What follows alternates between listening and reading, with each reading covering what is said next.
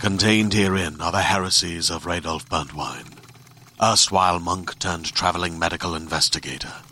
Join me as I uncover the blasphemous truth of a plague ridden world that ours is not a loving God, and we are not its favored children.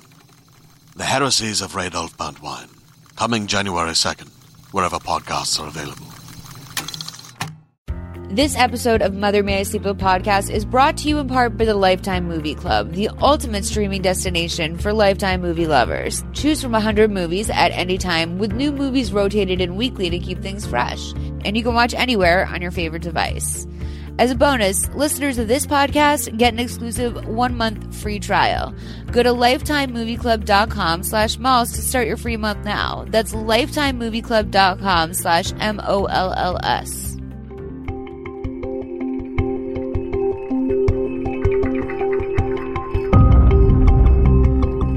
Welcome to season three of Mother May I Sleep With podcast. I'm your host, Molly McAleer.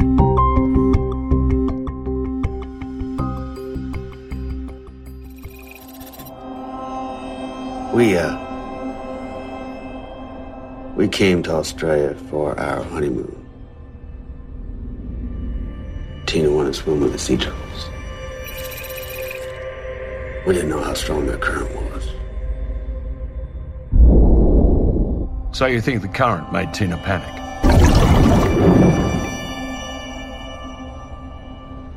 I saw it in her eyes.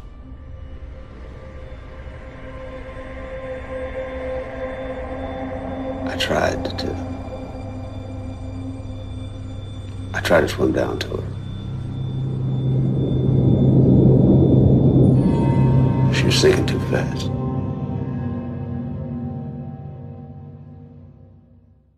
I am so excited about today's movie, Fatal Honeymoon. My guest is Rachel Fisher, and she was just saying to me that she's been waiting to talk to someone about this movie for 24 hours. Yes. Um, Rachel, first of all, roll tide.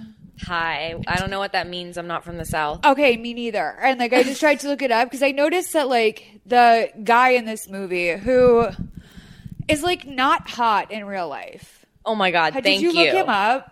Oh, no, not at No, I did look him Yeah. up. The real guy who this crime is based on. is like not hot. It's like the Craigslist killer where you're like, oh, like look at this like cutie, like I Right. can't, like that's double damage. Like he's a cutie too. Right. The real guy's not a cutie. No. Um, and he does this thing where he comes in and out, and he'll just be like, "Okay, roll tide," like as he's getting off the phone, and like, yes, he's from Alabama, but what the fuck does roll tide mean? I have no idea, but I hear people from the South say it all the time who So- are like really into college football. Yeah, it's like the University of Alabama like rally cry or whatever. And I tried to look it up on Urban Dictionary, which was no help, oddly enough. Because they had like sex acts. Um, no, no, although you would think.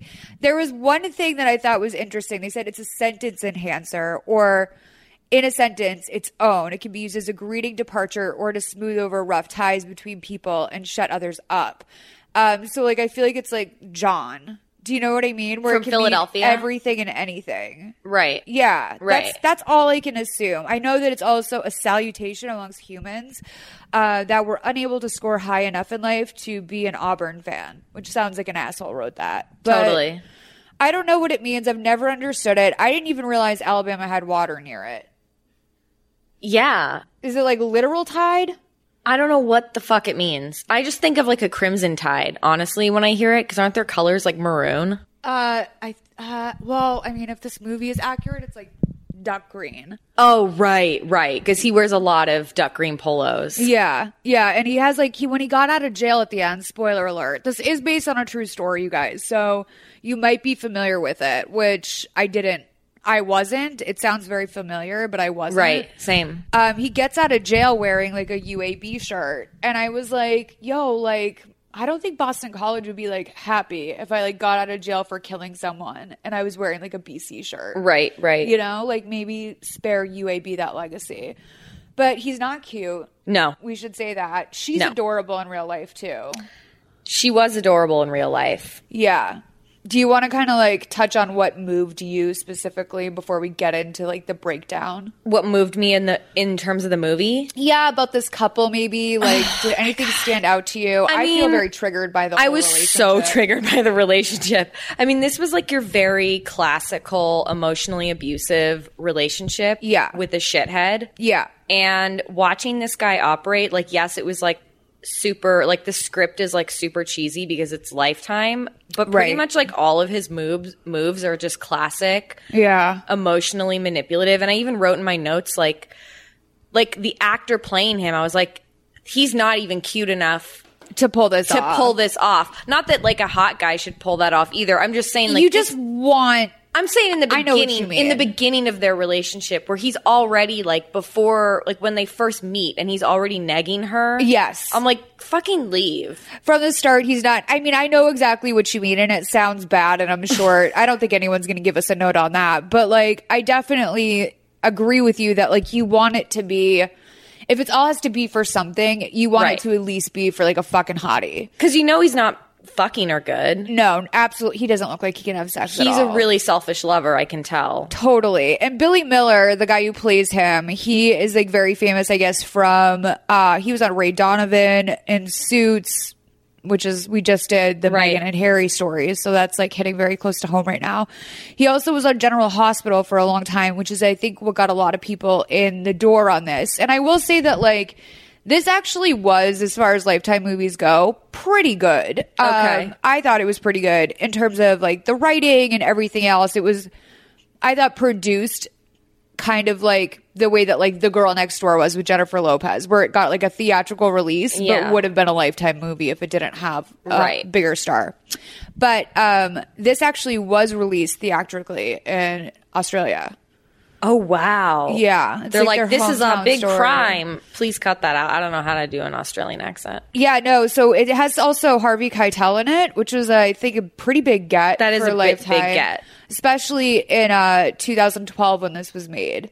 Yeah. The crime all went down around 2003. I feel like I was working in gossip around 2009 when this was playing out in the news. So Okay. I, it sounds familiar to me, but this also is just such a nightmare scenario that it will sound familiar to anyone. Like this is current affair. This Right. is there's tons of news clips throughout the movie. So it was a pretty big story. Right. I just probably was like blackout drunk Oh, throughout most of those years. Same. Yeah. Actually. Yeah. I think we had a similar very timeline. stoned. Very, Yeah. I was a huge stoner during this time. Not so much drinking, huge stoner at that time. The girl in this movie, the girl, the woman who's murdered, uh, Tina Watson, is played by Amber Clayton, who I swear to God, I thought it was Kate Bosworth. uh, she's so pretty. She's so cute. She's a good actress. Um, I she seemed familiar to me that like I thought maybe she had been in a previous Lifetime movie, but she has some. This is one of her earlier credits, and then she shows up in movies like Saint Vincent, and uh, I mean, I guess that's probably the biggest one you would know. Something called Crawl Space, uh, CSI Miami. Um, it was written by um, a guy named Mac Gudgeon and his partner. He's done a ton of TV movies. Like he's a veteran of this, and I wonder if they brought in the girl to like give it sort of Tina Booth is her name. If They brought her in to give it sort of more like more legitimacy, or if they're partners or something. I don't know. She's a big TV movie person as well. Um, I want to point out the director Nadia Nadia Toss. She is. I thought she did a great job with this, but there's some very interesting decisions, especially Okay. with I mean, we're going to play it because it's so standout to me. The little noise that would happen whenever a title card would come up, the little like digital. oh yeah. it sounds like it's from like a early 2000s like horror movie. right. Right? uh, right. like a sci-fi horror. I've never seen those like haunting in the woods type movies, but like that's definitely what it is. What are the, what is it? Like Conjuring? Like what are those movies? it that just everyone didn't watches? fit with the movie. It was like for me, it was like a sci-fi, like captain's log. like, totally thing or it lived in something. a different space um, Yeah. but yeah no this was i thought this was just a fantastic film and we're gonna get into it now i guess i do want to say one other thing which is that i spent some time with the wikipedia today and identifies um, our lead the real life person as christina may tina watson birth name unknown And so they go with the name Tommy Thomas for the dad. Okay, I wanted to talk about that because I Yeah. was so irritated during the movie. I'm like, was his name really Tommy Thomas? I mean, if they made that up, that is uh brave. right. Like that's a That's a choice. ridiculous fucking name to make up. Right. It also takes the sting off of the seriousness Totally. of all of this because it's like anytime you're like, okay, like did he do it? Didn't she do it? But then you're wondering like, but who would name their kid Thomas Thomas? It- like yeah. you're removing the legitimacy from the murder of this woman. Exactly. But I don't know. I haven't Googled yet if that's really her name. Have you seen the picture on Daily Mail of her dead on the water? yes, it's chilling. It's so chilling. So, what we're going to find out very quickly when we start is that this woman died while scuba diving on her honeymoon. And there exists a literal fucking picture of her dying in the water as her fiance is swimming away from her. Right. And there was, like, I did notice towards the end when they are like going through the death um there is a flash at one point and i'm like is this flash supposed to be like the moment or is this like just some sort of like glitch it was very weird Yeah. but who's taking pictures underwater at that point Right, you're having a crisis. yeah i don't it's very strange um so we're gonna open up on the beginning of fatal honeymoon um great font i thought just in terms of it came directly out of it came directly out of final cut Right. but they put a little something on it. It had Yeah. a little like blur on it. Right. Uh, we find out the following events are based on a true story. And uh, it's it's Gabe being interviewed. It's the first day of his interrogation, and he says, "We came to Australia for our honeymoon. Tina wanted to swim with the sea turtles. We didn't know how strong the current was. Bullshit on her wanting to swim with the sea turtles. By the way, That never happened. First of all, she, you, as you see later, she is not a water person. Not a And water I relate to person. that. I'm not a water person. you either. aren't. No, I'm a fish. I love the water. I just I can understand people wanting to like swim and surf and whatever, but like you could not pay me to go scuba diving. It's all I know from scuba diving from like one episode of Baywatch I saw when I was being babysat is that it's fucking terrifying and so dangerous. Totally. Like you're always running out of air from my knowledge of sea like there's no way to do it safely. You never have enough air. You're always cheating death. it's always a production. too. Have you ever done it? No. Right. Okay. I have no desire. It's- See, I was thinking after this this is where I'm so weird cuz after I was like, you know what? I kind of want to go scuba diving. I'm gonna try snorkeling first. Yeah, but that's the part of me that wanted to eat McDonald's after watching Super Size Me. Oh yeah. Well, I can always find a really bad excuse to do that. I have like two Happy Meal boxes in my car, and I like got the second one yesterday, and I saw that the other Happy Meal box was in my car, like as I was pulling up, and I was like, "You have to hide this because it looks like you have a problem." but in reality, my problem's just not cleaning my car. Same. Um, so they're basically like going back and forth. They're like, you, you know, Tina panicked, and he's like, I saw it in her eyes. I tried to swim down to her. She was sinking too fast. I couldn't reach her. I couldn't reach her. So this is his whole story, which from the jump, as a person who knows nothing about sw- like scuba diving, this makes no sense. Totally. Like, isn't the whole point of scuba diving is that you can go down? Yeah, and you're also like, if it's like uh, like on a vacation like package thing, you're Right. with like a, a bunch of other people, and it's Yeah. super safe. Like, what happened? It seemed like there was like 30 people with them. right.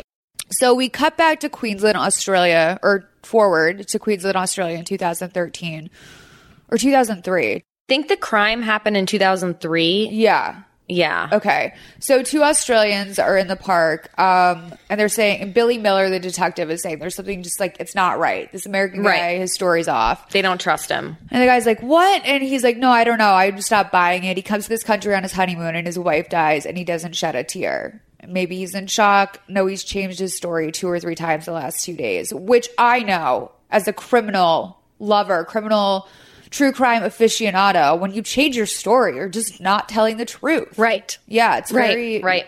Yeah. Okay. So um, the way he eats his sandwich, did you catch this? Please refresh my memory. Okay, so he has like a triangle, s- s- like a sandwich triangle, like it's been cut diagonally.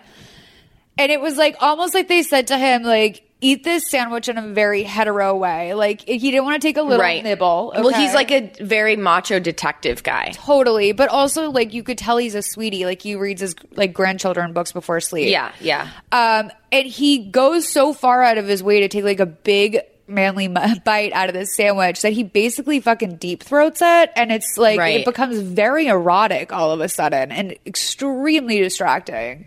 if you watch this movie for one thing, watch for that moment. He shoves. It's like past the cor- corner of the crust. He goes so Right. far. You're not even tasting it at that point. No, you're just inhaling it. You're trying to survive. right. Um, so then we go to the University of Alabama two years earlier. Um, Bobby keeps running into his beautiful blonde crush. Uh, they have four classes together. I just wrote, he's so gross that we need to play this. And I Yeah. think that it's important to play this, if not for anything else, just so you can recognize if you're in an abusive relationship. Well, I yeah, we have to play this because the first thing I wrote down was anyone who talks about fate upon first meeting you, Right. like that's the first thing they say to you is super suspect to me. yeah, and he's negging her the entire time. Oh my like, God. Everything he says is just like you're kind of stupid. So like, Right. why don't you just like roll with this? Right. Um, it's one forty three to three twenty seven. Hi. Seem to keep running into you. Yeah, well, we do have four classes together. Four? Wow, it's a bit of a coincidence. Yeah, maybe. Of course, fate. No, I don't believe in fate. No, you don't believe in fate? You sure? Positive? Uh, Wait, wait, wait, no, no, no, Hold on, hold on, hold on. Yes, you do. You definitely believe in fate. How would you know? Because you believe in God, don't you? And all that stuff they teach you in church. God has a plan, all that. Okay, well, if you put it that way. Dude, you are easy. I bet I can talk you into anything. You think so, do you? Mm-hmm. Mm-hmm. Doubt my powers of persuasion. Okay, let's try this one. Have dinner with me. Tonight. That's very sweet, but I can't. Did you hear that sound? That's the sound of my heart breaking into a million little Oh, please. You don't even know my name. pieces. Yes, I do. It's Data Thomas, communications major. Um, Gabe Watson, public relations major. Nice to meet you. Mm-hmm. Nice to meet you. Mm-hmm. Well, I guess I'll be seeing you in class. All four of them. You know, Mm. I'll be the guy in the corner pining away for you. Well, you're pretty funny, Gabe Watson. Yeah? Yeah. Fat lot of good that just did me.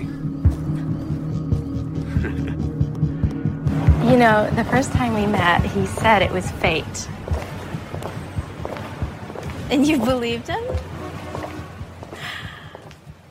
He did like 10 different abusive tactics, Um, I know. like including the guilting. Well, I guess I just pining away at you then. Yeah. I'm just going to love you from afar. And then also like you're a dipshit. Like when, Right. when he's like fat lot of good that just did me. It's like oh shit, maybe I I didn't react right to his jokes. Right. Like and oh plus, I mean, I think we both kind of gasped when I didn't even realize PR major. Right. Like first of all, who's majoring in PR in Alabama? I was going to say like, seems like an odd place Right. to have an agenda Right. um but this is this speaks so highly as to like everything that he does throughout this movie and it's great because he's a true psychopath where he thinks he's someone like he thinks he's Oh, charming totally. like he thinks he's getting away with it and he doesn't realize he looks like a fucking creep Totally. And she's so like abusive guys pick their victims very strategically. Yep. And she is the type of person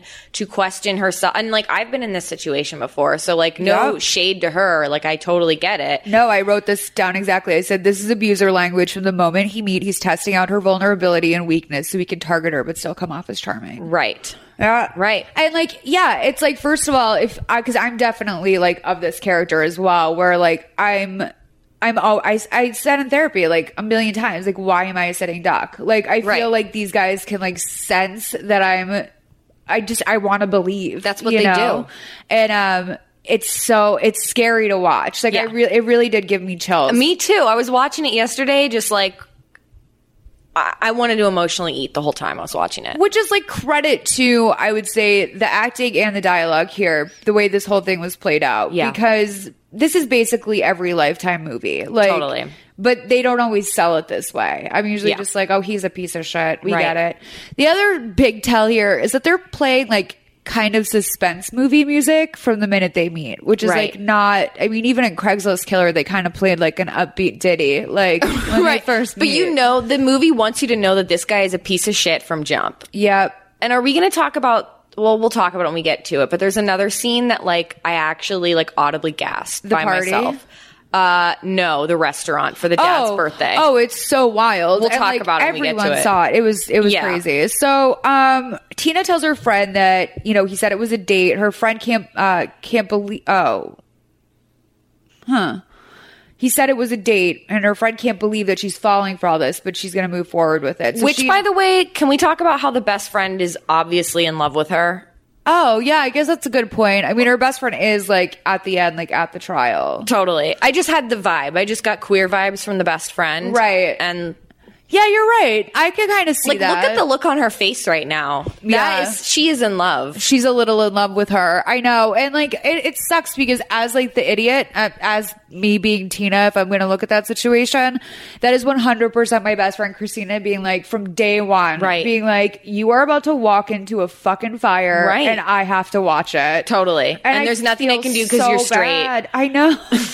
Like, Tina is like every really sad straight girl case where you're like, Yeah. why can't you just like, why did God make you straight? That was like the biggest curse was That could have God making happened you to you. straight. Yeah. Right. Yeah, I feel so bad for her. So she like I already feel bad for everyone involved. I Right. Mean, this is this just preys on my bleeding heart. So um Tina's like, "Okay, I'm inviting him to a party." And then when they get to the party, Gabe is just flirting with two other women on the other side of the room. Doesn't even really say hi to her. Right. And like a classic move to make her jealous, to build himself up. Like, look at what a big man I am. Right. Girls want me. And this was like ki- I mean, cuz not even I would fall for that one. Yeah. I'd be fucking pissed. I would too. There would be like no moving past it, especially not that night. Maybe he could wear me down. Right. But um, they wind up making out in the kitchen and uh, she's actually like mean to the other girls, which I don't love. She's like, oh, little Miss Fake Tan out there, which I mean, it's an Alabama sorority. They probably all have fake tan. Right. Right. Come on. Um, but I wrote TBH, it's a pretty hot makeout and made me want to go on Tinder, which is like, that's sad. I think I was like a little buzzed when I wrote that last night, and there's some truth in that. Right. Um, so um, he's meeting Tina's parents, and Harvey Keitel's first line of the scene is bubble wrap, which is like great because we never come back to really the family business. And he says, We sell all kinds of packing materials, but bubble wrap is our number one product. Basically, I make bank making air. So bragging to someone's parents, I, I mean, he has no regard for any sort of authority or respect. He does not give a shit that that's her dad. And by the Oh. way, Harvey Keitel as the dad in this movie is like the most sweetest, gentlest dad I ever. know. Like, how could you be a dick to him? I know, and like he definitely is running with this whole thing where it's like his his dad, like her dad's almost like in love with her or something. The way Right. Uh-huh. he controls her. Right. But that's not even true at No. all. Like, that's what, that's the lie. They have a very sweet relationship. Yeah. Yeah, and that's the lie. Like, that's the lie. Exactly. That's the thing that he runs with. Like you can't see this, but Right. And you need me to help you. yeah. abusers love that tactic that like you you would be nothing without me I never like will forget like my mom fucking flipped out like after I broke up like a relationship ended and she's like I knew I didn't like him like from the second that I came and picked you guys up at the airport and he said like oh bless your heart and she was like for like coming to get us at the airport and I was like I don't need you to bless my fucking heart Right. she was like why would that be a big deal she does my mom doesn't like you poor thing she doesn't like bless your heart Right. these things that I think normal people consider like pleasantries of some sort. My mom is like, don't say that to me. i feel like moms well at least my mom my mom always knows Yeah. she's like i knew that person was trash I know. And I and I think about how hard it is for her to watch me have to learn that lesson. Oh my all God. The time. I'm like, I'm so sorry that Right. like because I watched I watched certain friends of mine date and I'm like, if I could just like live this experience for you, I would. Like please Totally. don't put yourself through it. Right. But that's what these parents have to do. So he, they say, like, what do you do? He's like, not much really. I go to work every day, dinner with my parents on Saturday, church on Sunday. They're like, what kind of church would that be? Um, oh this was weird this was really weird. he's all like what do you uh like who cares? What if I was a Muslim or something? Right. Like he starts challenging the family, even though that's not clearly not the angle that they were going for, the family. They just Right. were like out of curiosity. Oh, yeah, well, we're church going folks. Right. Where do you go? And like they're just asking him a question. I feel like if anyone would be uncomfortable if he was Muslim, it would be Gabe. Do Oh, what I absolutely. mean? That Like, guy- he'd be the one that's like that guy is so Islamophobic. Islamophobic. it's not even funny. One hundred percent. You can just tell. That's his mo. I would love to like catch up with him today and find out where he's at with Right. politics. Like you know, he voted for Trump. You Absolutely. know- I mean, he is standard. Just like He's complete MAGA all the way. Totally. yeah. Um. So let's play the clip. Um. Where the parents. Uh. Yeah. Let's just play this clip. Five thirty-seven and seven twelve. So, Gabe, uh, tell us a little more about yourself. Well, ma'am, not much to tell, really. Um, I go to work every day, dinner with my folks on Saturday, church on Sunday. What church would that be? Oh, well, now, sir, according to the First Amendment, that really shouldn't matter, should it? Gabe. No, I mean, come on, if I were a Muslim, would he kick me out of the house? Oh, I might kick you out anyway. Okay, Daddy, he's just trying to be funny. Okay? Gabe is Baptist like us. What about uh, uh, hobbies? What do you like to do? The normal things. Like watching football, playing pool. Like to go down to the ocean, go scuba diving when I can. I didn't know you were into that. Oh, yeah, it's a rush. You go down into this other world. Oh, isn't it scary to go down where there's no air? No, it's not scary. I've gone on like 50 dives. I got my rescue diving qualifications done last year. You know, I'm just gonna have to take you with me. We'll go down to the Gulf. Tina doesn't dive. No, you don't dive. Well, you're just gonna have to learn then, won't you? I want to learn. If you promise to keep me safe. I'll keep you safe. She doesn't even like to swim.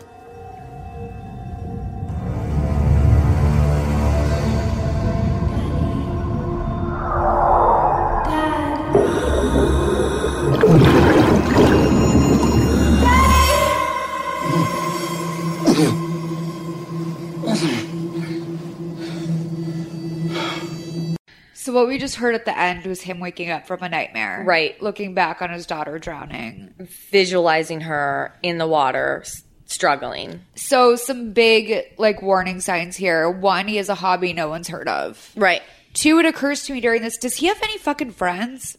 No, he doesn't. Right? He does not. and like that is a big sign. Right, When 'cause no someone has one- no Oh, totally. Like, no, especially like, even if someone has like a lot of acquaintances and knows everyone around town, it's like when someone doesn't have like personal relationships with people. Yeah. Even just like one or two. Yeah.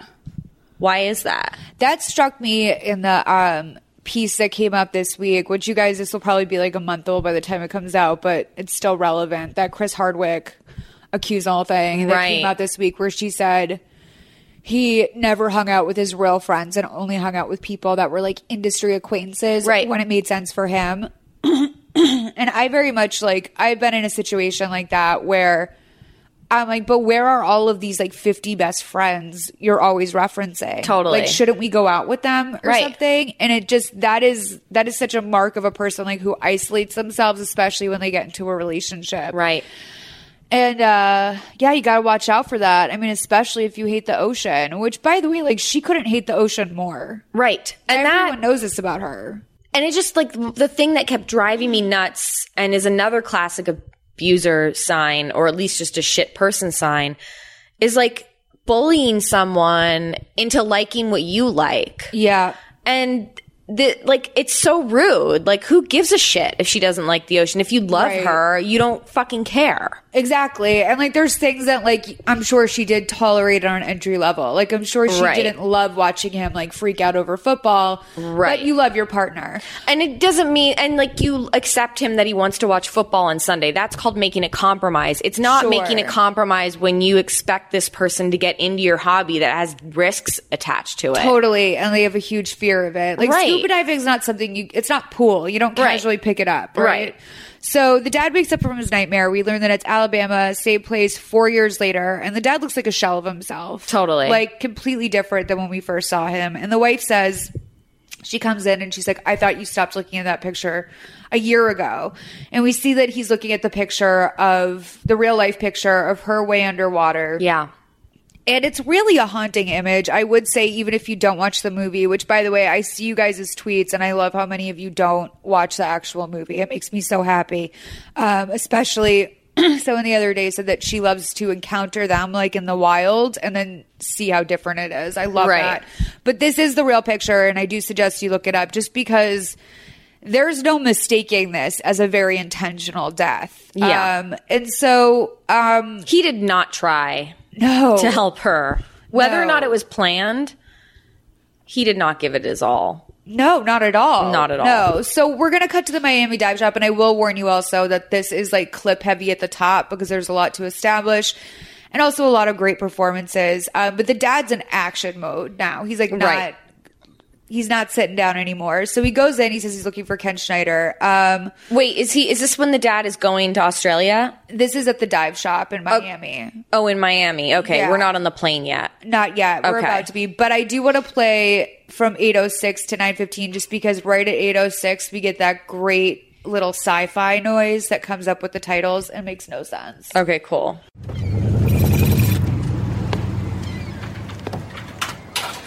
Thank you, sir. Hello. I'm looking for Ken Schneider. Ken, someone here to see you. I'm sorry I didn't contact you earlier. I'm frustrated as hell. The Queensland cops haven't made any official determination on how your daughter died. They're saying it isn't exactly a clear cut case. To hell it isn't. Gabe wasn't exactly clear cut about what happened down there. You know his story, right? He told me after he let go of Tina. He saw her sinking feet first to the bottom. He tell you that too? Well, he's full of crap. And I pretty much called him on that right there on the boat. I told him he should come up with a better story. I've been on 800 dives. And I've seen a lot of panic divers and they never go down feet first. They thrash and fight and claw their way toward the surface. If Tina was sinking like Gabe described, She was already dead when he let go of her. Also, regardless of whether or not Tina was dead before or after he let go of her, don't you bring her up to the surface still with you? Absolutely. I mean, that's the thing that's so maddening about this is you just like, oh, she's dead. I'm going to drop her. It's like, It made no sense because someone else was able to go down and get her body. It's not Right. like she's like in the Titanic and like we're never going to explore that place. Like Right. she's she is findable. And Right. so I don't know if he was almost out of air. I never really understood, but we'll learn like the physics of scuba diving is a lot different than I thought it was. Yeah. there's that, but also just like none of this makes any sense. No. And it's kind of surprising that the dad has to like basically travel the world. I mean, how did he go from Alabama to a Miami dive shop and like, fi- I mean, obviously movie magic. Oh, no, I know. But I thought about that too when like the dad has to go back to uh, Australia for some reason and he's like, we'll be right there. Right. I'm like, wait, really? Like, Yeah, I that's kept like like wondering if that maybe the Australian people had set up camp in like Alabama, but I was like, no, he's just flying around the world, Right. Like on a whim. Can you imagine how expensive that ticket is? Exactly, and like we do find out that the dad wound up having the um, getting the insurance money, but like, Right. are they rich? I mean, I assume they must be rich because Maybe. this is a lot. Like It's a lot of travel. Amanda Knox's family was fucking bankrupted by all the travel they had to do to Italy. And Right. you could find Scott's cheap flights to Italy all the time. Yeah. So who knows? I mean, Australia, that's a lot of like flying. It's a lot. It's like it's expensive. Fourteen hours or something At from least. us. Yeah. Right. Yeah, it's long. It was Right. like I remember thinking like when I was flying to Japan, I was like, if I just tack two more hours onto this, I'd be in Australia. Totally. Which is really wild to think about. Um, but we have this is great. We have the dad seeking justice for the daughter, which is I love that in a movie. I do too. And I wrote this is meaningful because Father's Day was yesterday. Right. This was kind of a nice Father's Day movie. It was a good Father's Day movie to watch. Yeah. So, do we get to the airplane part? Because I have a note about the airplane when he- the dad Um, gets on the plane. No, we're back in the interview room. Okay. Well, tell me when we're at the plane part. I will because it's great, and I Yeah. think I might even be. Oh yeah, this is coming up. So he says, um, Gabe says, when I was able to look for her, she was ten feet below me, sinking. Her arms were up. She was reaching for me. I tried, Sam. I tried to swim for her. She was thinking too fast. I couldn't reach her. Um, so then we see like the dad's going to Australia, and this is great because I wrote that it's like he's sitting next to the husband from the Queen of Versailles, like after he's had some cocktails. Oh my god, I was like white knuckling this scene because I was I was like breaking out in hives. Yeah. Thinking about having to sit on a 14 hour flight next to this guy that the dad Right. has to sit next to. And he's just like talking to him the whole time. And you know, that guy has like no sense of personal boundaries. No sense of personal boundaries at all. No, he's like recommending cheeseburger places, and he Right. did something that I was surprised an Australian would do, which is he made a "dingo ate my baby" reference. I and was, so like- upset about that. I was like, they wouldn't do that. No. I feel like if anything, the dingo ate my baby comes to them, and Right. they're tired of and that's like a source of shame to them. They roll their eyes. They're like, come on. What movie was that? Like Crocodile Dundee or I something? was unaware Meryl, I don't know. Meryl Streep was in it, he said. And Oh, I was yeah, like, he I did didn't say know that. Meryl Streep was in that, whatever that quote is from. Because I Right. always think of it as like almost like Seinfeld or something. It's so like iconic. It's so absurd and old and like the reference itself, I honestly don't even know. I'm sure people are screaming at their like phones right now Let listening them to this. do it, baby. Let Right. us know when you You rate can us five at me. stars and I- Tell me. I don't fucking care. Dingo explain me. Let's just ta- talk about the anniversary party. So there's an anniversary party. 'cause Right. This is easy, easily explained. Yeah.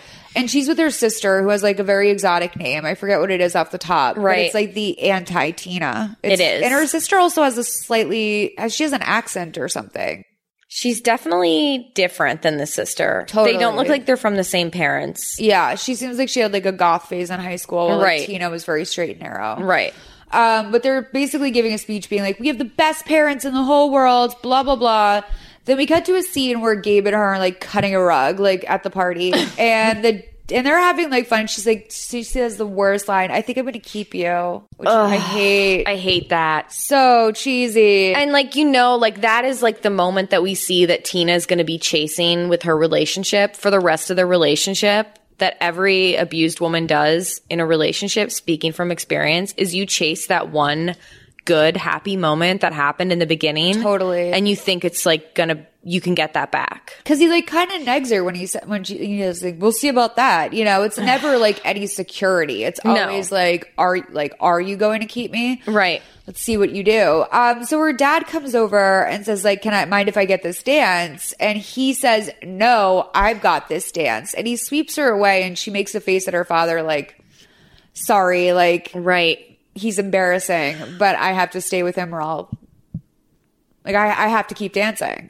Sorry, Dad. It's so heartbreaking. It's so especially- hard. It's so I'm so secondhand embarrassed for her. I know. Like because you want to go in and save her and Yeah. be like this is unacceptable and like Right. i would say the only good thing that comes out of this scene is that he's not the one that dies because if i was tina and like one of my last memories with my dad Oh my was me God. refusing to let him cut in at his anniversary party it Right. would kill me Oh yeah, absolutely. and i would say almost like this sounds probably like really backwards logic and gross but like if someone in my life was to die at the hands of their abuser, I would have been happy to have such a clear example in my head of like what kind of manipulation they were living through. Right. You know, because then I Right. could be like, I could see how that would happen. I didn't read like I didn't do like research on the true crime story, but like they must have pulled these real life details. Like Yeah. was that like noted in the real story that he was controlling? I mean, I'll tell you just from the Craigslist killer that like it's shockingly parallel sometimes what they're able to do with these movies. Okay. Like it's real. I, I'm sure this is a real life example of some Yeah. sort, and I'm sure the pizza restaurant is a real life example as right. well. Right. Um, but let's play this scene where Daddy rolls up to the police, uh, whatever it's called, police station, and um, he meets with these Australian cops who they have this like they have that classic board that they have up everywhere where they're like linking with red string Right. all the different pieces of the crime together. And I just wrote to myself like, did they have this up? After all these years, or did they just like whip this together quickly again? Right. They're But I like think this it's- case we got something on this case now. I'm sure murder has like a much less high rate in Australia, so like, they probably had that around. I mean, they said it was an ongoing investigation, Right. right? That's a lot of real estate. It is. Yeah. Um, so 319 to 1530. companies haul divers out here and they put them in the water near this buoy here, which is attached to a line that leads down to the wreck. Divers descend about 15, 20 metres. That's 50 or 60 feet, Tommy. They let go of the line and the current pulls them along over the wreck to a second line that takes them back to the surface. Then they go back to the start, do it all over again. Now, what we can't understand is how or why did Gabe and Tina swim against the current away away from the Yongala to here? And then Tina was found on the bottom of the ocean here. Gabe was the more experienced diver. He was Tina's buddy, and so he's responsible for her. So when I first started investigating this, it seemed like an ordinary diving accident. I did lots of interviews, mostly routine. There was something about Gabe's story that bothered me. For me, it was the battery in the dive computer. First time we tried to make it down to the wreck, we only made it about five, ten feet. Then my dive computer started beeping at me. I thought it was malfunctioning, so we went back up to the boat. Even went to all the trouble of taking off our tanks before I realized I put the battery in backward. This is his dive computer. He wasn't too happy when we told him we had to keep it. You already downloaded all the information from it. You don't need to keep it. Until our investigation is complete. No, you have Tina's computer. This is mine. I'm taking it home with me. Sorry, Gabe. I can't release it yet. Can't release it yet. You know, I've had about enough of these guys. Fine, keep it, but I want a damn receipt, and I want you to write down your little book here that's worth fifteen hundred dollars. Forensics tested the computer in their lab with the battery in backwards. They tested it in the water, out of the water. It doesn't make a bloody sound. The man was lying through his teeth, Tommy. So once we discovered one lie, we went looking for others. And we compared Gabe's story to the printout from his dive computer. And we found one inconsistency after another. Tommy, what do you think of Gabe Watson? Did you ever find his behavior disturbing? Okay. Oh my So God. there's a lot Wow. to unpack. Like I didn't, Yeah. like, okay, so there I thank God we recapped the anniversary cuz I did not mean to unroll all that much r- at the top. Do you want to know what my takeaway was from like the interview scene? Tell me. He's a money namer. Like he's a price tag dropper. I was going to say that too. He's freaking out over the $1,500 price tag because Yeah. he wants to seem bigger than he is. He's like, I spent $1,500 on that computer. Yeah. That's what he's focusing on rather than that he's being charged with murder. That and then like he mentions money at the beginning, how much money he makes off of Right. bubble wrap. Later on, he says how much the honeymoon costs. Another red flag, not necessarily for an abusive person, but for a shit person. It's, it's a shit person move, Right. And like I, I do think that cheapness does have some sort of correlation to like just bad behavior. Totally. Like it's one thing to be frugal, but it's another thing when you're just like dropping price tags. That really bothers me. Well, it's like a way of guilting people into a situation. I don't care about being Totally. it's not has nothing to do with being frugal. It's about using money as a way to manipulate people around you. If that makes sense. Yeah, no, because it's like it can be used many ways. It could be used to say like I'm a bigger person than you. Right. It could be used to say like look how far I've been put out. Mm-hmm. Which he does both. Right. He does both of those things. So just always be careful of people who talk about money. There's that.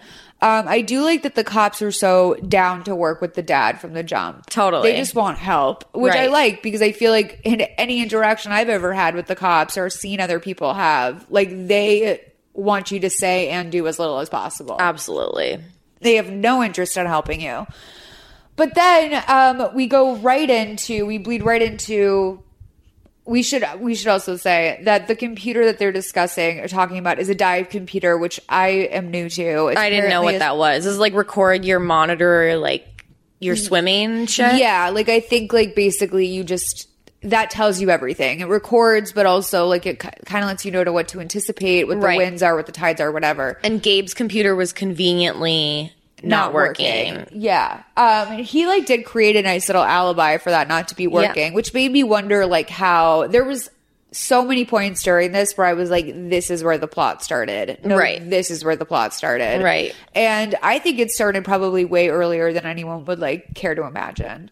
Um but then finally we get to this dinner scene, which is just so It's- triggering. It's so triggering. it's like first like you can just see how nervous and like the apologetic abused partner like she's like such the apologetic abused partner in this scene where she's like "Ah, he's not usually this late like she's Yeah. embarrassed it's like and Gabe is so fucking selfish cuz like first of all if I'm at a dinner and someone is like taking like way too long to get there and no one's ordered yet, eh, like I want to fucking order the food. Oh, Like yeah, if you're I gonna just be go ahead that and late, order. you call them and you're like, I'm gonna be late. Please order appetizers without me. Yeah. please start without me, especially if it's an anniversary or their his birthday dinner, the dad's birthday dinner. Yeah, and we see he has a cell phone because he rolls up to the table on it, which Right. like I think we should also give a little context to this. Like that was like the rudest thing you could do in 2003. Oh, Like, you- absolutely. Like, it's still like not great. It doesn't look great, but I think we've all like let, let a lot of sensitivity surrounding phones. Like, but not everyone still had like especially in alabama like i don't think everybody had a cell phone in 2003 i had just gotten a cell Oh, phone yeah. in 2003 Yeah. and uh, you know he it's still like a taboo it's like oh mr cell phone yeah, over here that's when I got my fir- like right before college. Exactly. Yeah. So it he's, was like- very yeah. like he's on his like stupid little flip phone that you know he wears on a little holster on his belt closing his bubble wrap deal. Right. Which like what could it possibly be? This is a great use of roll tide, by the way. I loved it. It, It was, was so really good. like It it, was was, re- so casual. Right. And he just like rolls into this dinner. Everyone's starving. And like I would be reacting just like this older sister, or the brunette sister was Yeah. reacting. I'd be like, we're starving. Cause like when I'm hungry, it's not a good time. for No, it's not anybody. a good time. And it's just so it's just so rude. Like I On a underst- lot of levels. Yeah, it's everything about it is rude and it's embarrassing. And like on top of that, it's not just her that's tiptoeing around everything. Like the whole family at this point, you think that they're just like maybe trying to spare her some grief. Right. Or they're so mortified that this is so out of hand that they're almost Right. taking some responsibility for it. Right. And Do you the know what I mean? mom is like so pained and so uncomfortable in this scene. I feel so bad for her. So he gets there, he gets to the dinner table, and not only is he on his cell phone, he doesn't even apologize when he gets off the phone. Like, I'm No. so sorry. Yeah. He's not even apologetic. That he's being totally, he's doing that thing where he's like, just being a little shit where he's giving one word answers to the dad who's like trying to engage him, like, what are we having for drinks? Right. He's like, he's not being a participant in the dinner. He doesn't Yeah. want to be there. He even goes as far to say, he gets back on the phone like 30 seconds later, Yeah. unbelievably, at the table, sitting at the table on the phone. And he's like, literally says out loud, I'm being pressured into a dinner. Yeah. Like he, puts couldn't- everyone out. He couldn't be much more of a dick. And like the whole thing too is that like the dad gets up from the table, so like this abusive display goes on in front of the three women in the family while the dad's gone. And I wonder if I don't know if that would have played out differently if the dad had been at the table. He gets in such a rage because he's called out for his behavior. And this is what abusive men do when they're called out for their behavior, like, and narcissistic men, they can't fucking handle it. Uh-huh. Uh huh. Especially if a woman is calling them out for bad behavior. I think that like the attitude that he had where it's like he kind of didn't have to apologize is maybe like, listen, I'm going to be taking care of your daughter. I have to do business. Like it's Right. also very like downplaying of like her success or her dreams or anything else, which is just No. like, if you want me to take care of your daughter and like Right. this is the lifestyle she has, then I got to take phone calls. And he like thinks you're he's lucky I'm justified. here. Exactly. Yeah, you're lucky I came to your little birthday party, which, by the way, not to shade the family for whatever restaurant they chose, but I felt like that was so obviously like a daytime coffee cafe that they had to like redesign Yeah, for the yeah. purpose of filming into like a restaurant. It was a little pizza joint. yeah, Which I love pizza. I'll eat. I'll eat pizza for a birthday dinner Right. anytime. I had Del Taco on my birthday this year. I don't even care. But he throws the pizza at his girlfriend. Yeah. That's how angry he gets because he doesn't like onions. Yeah. It's like, well, they're like, you know, they're like, eat some food. You're grumpy. He's like, oh, great. Pizza. And like the way he does it to, oh my God. These guys and their like specifics. Like, Right. have you, like, I, I just know that from my experience, it's always like, I can't do that because I'll die, but thanks, asshole. And it's like, dude, like, First of all, grown men who don't eat vegetables, right? That's a red flag. Huge red flag. I mean, grow up. Yeah, and also part of me is like, why don't you want to have onions? Because you're gonna make out with someone else, right? Right. Good point. Why onions? Right. Um, but I also do find people that have like strange, like I fucking hate garlic. It smells so bad. I'm like, grow up. Right. Like ninety percent of food has garlic in it, and also it's fucking delicious. You know And that it's good guy for thinks you. pussy smells bad too. Oh, one hundred percent. That guy is not a pussy eater. I will the say that. jokes he and his friends, his friends, Right. make when they hang out are disgusting. Absolutely gross. Absolutely gross. He thinks that vaginas get bigger the more a woman has sex and don't let like he thinks that like he believes Yes. that Yes. Well, everything bad that like anything bad a dude can believe. Like he definitely got his sex ed from his frat bros for sure. Totally. Um. So I love that they were drinking white wine. By the by the way, I love like Yeah. an older man that drinks white wine. yeah it's cute Okay, so they're focusing on the part where he says that she realized she was too far down and he saved himself. And 10 feet down is not very deep. I do No. want to point out, too, that I think it's a little morbid that this, like, vacation they're on, like, b- big part of it is to swim past this, like, sunken boat. Right. Because, like, what we learn later on is not only is part of it, like, this tourism of, like, a shipwreck that was horrific, but that there's still dead bodies. That's very inside. symbolic. Yeah. Yeah. And it's also just like, who would, wa- I wouldn't want that. For a honeymoon, it seems weird. Really bad juju. Like, Yeah. to even, to even have it as a tourist attraction, I feel like that's like, we know it exists. You're asking for it. Exactly. it's like you're asking to be haunted One of my favorite ways to watch Lifetime movies is on the Lifetime Movie Club, streaming 100 Lifetime movies anywhere, anytime. New movies are rotated in weekly, so you will never run out of new juicy movies to watch. Plus, listeners of Mother May I Sleep a podcast get an exclusive one month free trial. Just go to lifetimemovieclub.com slash malls, and if you're still not convinced, let me tell you about this month's movies. We've got I Am Elizabeth Smart, which I believe was produced by Elizabeth Smart, has Skeet Ulrich in it, and it is beyond creepy. It really. If you ever thought you knew what happened to Elizabeth Smart, watch this because you didn't. Uh, Cocaine Godmother is on there. How could anyone not watch a movie called Cocaine Godmother?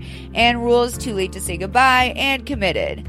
Again, to get your free month of Lifetime Movie Club, go to lifetimemovieclub.com slash malls. That's lifetimemovieclub.com slash M-O-L-L-S for the exclusive to us offer of one free month.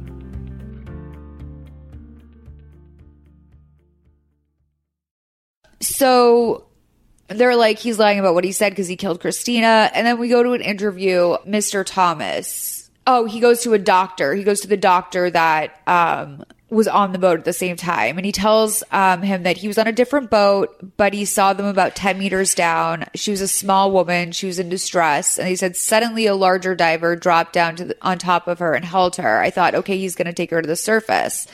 So then the dad looks at him like, did it look like bad? Was he doing something wrong? And he's like, I thought he was like giving a, her a hug or something, but maybe he was fucking with her air supply. Um, he didn't eject her vest either or take and take her to surface, which I didn't realize there was a vest. Yeah. That seems so obvious. Right. Um, so we go to four years earlier. It's the big proposal. Um, there's like kind of a fake out proposal at first where he's been holding onto this ring for a long time. I wrote about that.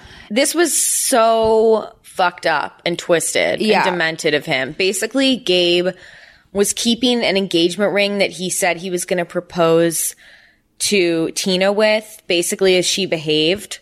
Essentially, like that was the message he was sending her. Like, you behave and you be a good little girlfriend. Yep. And then you can be a wife. And he's basically dangling this ring on a like carrot for her. Yeah. Like he's keeping the ring by the TV in a little box. Like, look, one day I'll propose to you. Yeah, it's like it's like when like it's like reverse of when they used to because like there's no good happy ending really possibly or like when you were a kid and like your Christmas presents would be Yeah. under the tree Yeah. and you'd just be like, am I seriously not supposed to touch those Right. like every day and so if I was her I would have I would have fucking melted down a lot more than she did but she Right. didn't really she goes and talks to her dad though and is basically like I feel like he's taunting me with this ring and her dad's like no one would do that to you if they care about you Exactly. and she's like, "You don't know Gabe. He's probably planning some giant thing," which is just it's all It's such so denial. Fucking painful. It's so painful to watch. And like again, why this sounds terrible, but like if someone had to perish in this situation, I, if I was in that situation and I had been telling my mom was clearly bullshit, clearly I'm bla- brainwashed, that would haunt me for the rest of my life. Absolutely. At least he can view his daughter as like a victim of this horrible man. Like if it was the other way around and I had to like, my mom was dead and the last communication I'd had with her is in like, fuck you, you don't know my fiance. Right. It would kill me. Absolutely. Um, Christina has passed, and um, the mom, the dad, and the sister are getting the phone call about Right. it happening, the kind of the breakdown of what really happened. And um, they say, like, was she alone? Like, were you holding her hand when they were doing CPR? Oh my God. And he's like, I was right there the whole time. And the dad's like, Did she know you were there? And he's like, I can't really talk right now. He's a fucking liar. Yeah. I mean, not only is he a liar, but like, that's, that is such a admittance. like, he does that a lot. I, I don't want to. Why should I talk about it? Like he Right. does this thing with the dad where the dad's like, "Do you love my daughter?" Yeah. Before, when he asks for the dad's blessing after he proposes, by the way, after he proposes, Yeah. which he proposed to her at her office, which is so tacky. Yeah. Like. th- Anyway, it's so it's so odd. It's a really odd proposal. Um, but he like asked the dad's like, "Do you love my daughter?" And he goes, "Well, that's personal." Yeah, like between us. Like the dad just asked, like, "Do you eat her ass?" Right, Like right. that's personal. That's a personal question. Like I- the dad asking, I feel like that's the whole purpose of like getting the dad's blessing is so the dad can be like, "Do you love my fucking daughter?" Totally, totally. It's like it sounded like they almost like had an agreement. Like Right. we're not in love, but we want to have a child. You know what Right. I mean? Like that's what it sa- it sounded like. There must have been some catch there or whatever. When when in reality there was no catch. You could have just No. said, "Fuck yeah, I love your daughter." Why didn't you Whatever. just lie? Be an interesting liar. If you're gonna be a Right. liar, like be, be at least like interesting. Cover Right. your bases. Um, so there's test divers in the water. They're trying to recreate the version of what happened, and Gabe's version does not line up with the story at all. No. Um, the bear hug underwater makes no sense. Um, she drifted down abruptly, and he swam right up, and he didn't try and get her. No. So like, what you need to picture is that like they're in water, like apparently hugging. Then all of a sudden, she sinks to the bottom of the ocean, like a, like a rock, and Yeah. he swims right up. Um, they're saying it all points to the same thing. He must have turned her hair off. So Gabe and Tina are watching TV, and she winds up having a fucking breakdown because he's been jerking her around. Which, by the way, like let's have a little bit more compassion around breakdowns i really do Yeah. think like that needs to exist more because i know that the only time i've ever broken down is i've been pushed to the fucking limit And you've been a good little girlfriend, and you're not saying anything. I'm not going to say anything. And then finally, yeah, it happens. And then the guy acts like, "Oh, whoa! Why are you acting so crazy?" Yeah, you because I've have been a- holding in all this fucking shit you've been giving me. Yeah, for so long. a moment of humanity please like can i just be a Right. fucking person it's so triggering you guys 2742 to 2901 Don't, no, no, don't, don't, don't, don't, don't drop out of the pocket and don't throw up your back foot. Come On. We are never going to get a bowl game like this.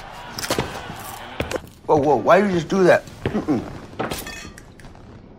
Do you know how long that ring's been sitting there for? A while. We have the No, remote. six months now. Give me the remote, Tina. Do you have any idea how twisted that is? Any idea? I told you. Must wait for the right time. Thank you. Wow, you've lost the your right time. Well, you know what? I'm done waiting.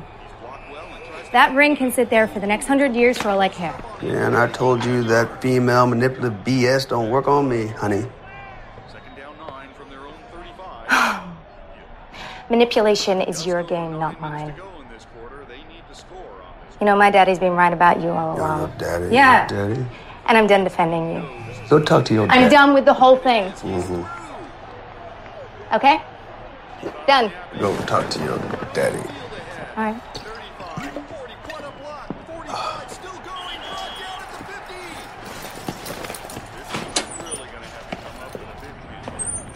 Who are you throwing the ball to? You know, I feel like I broke up with him, and he doesn't even know it.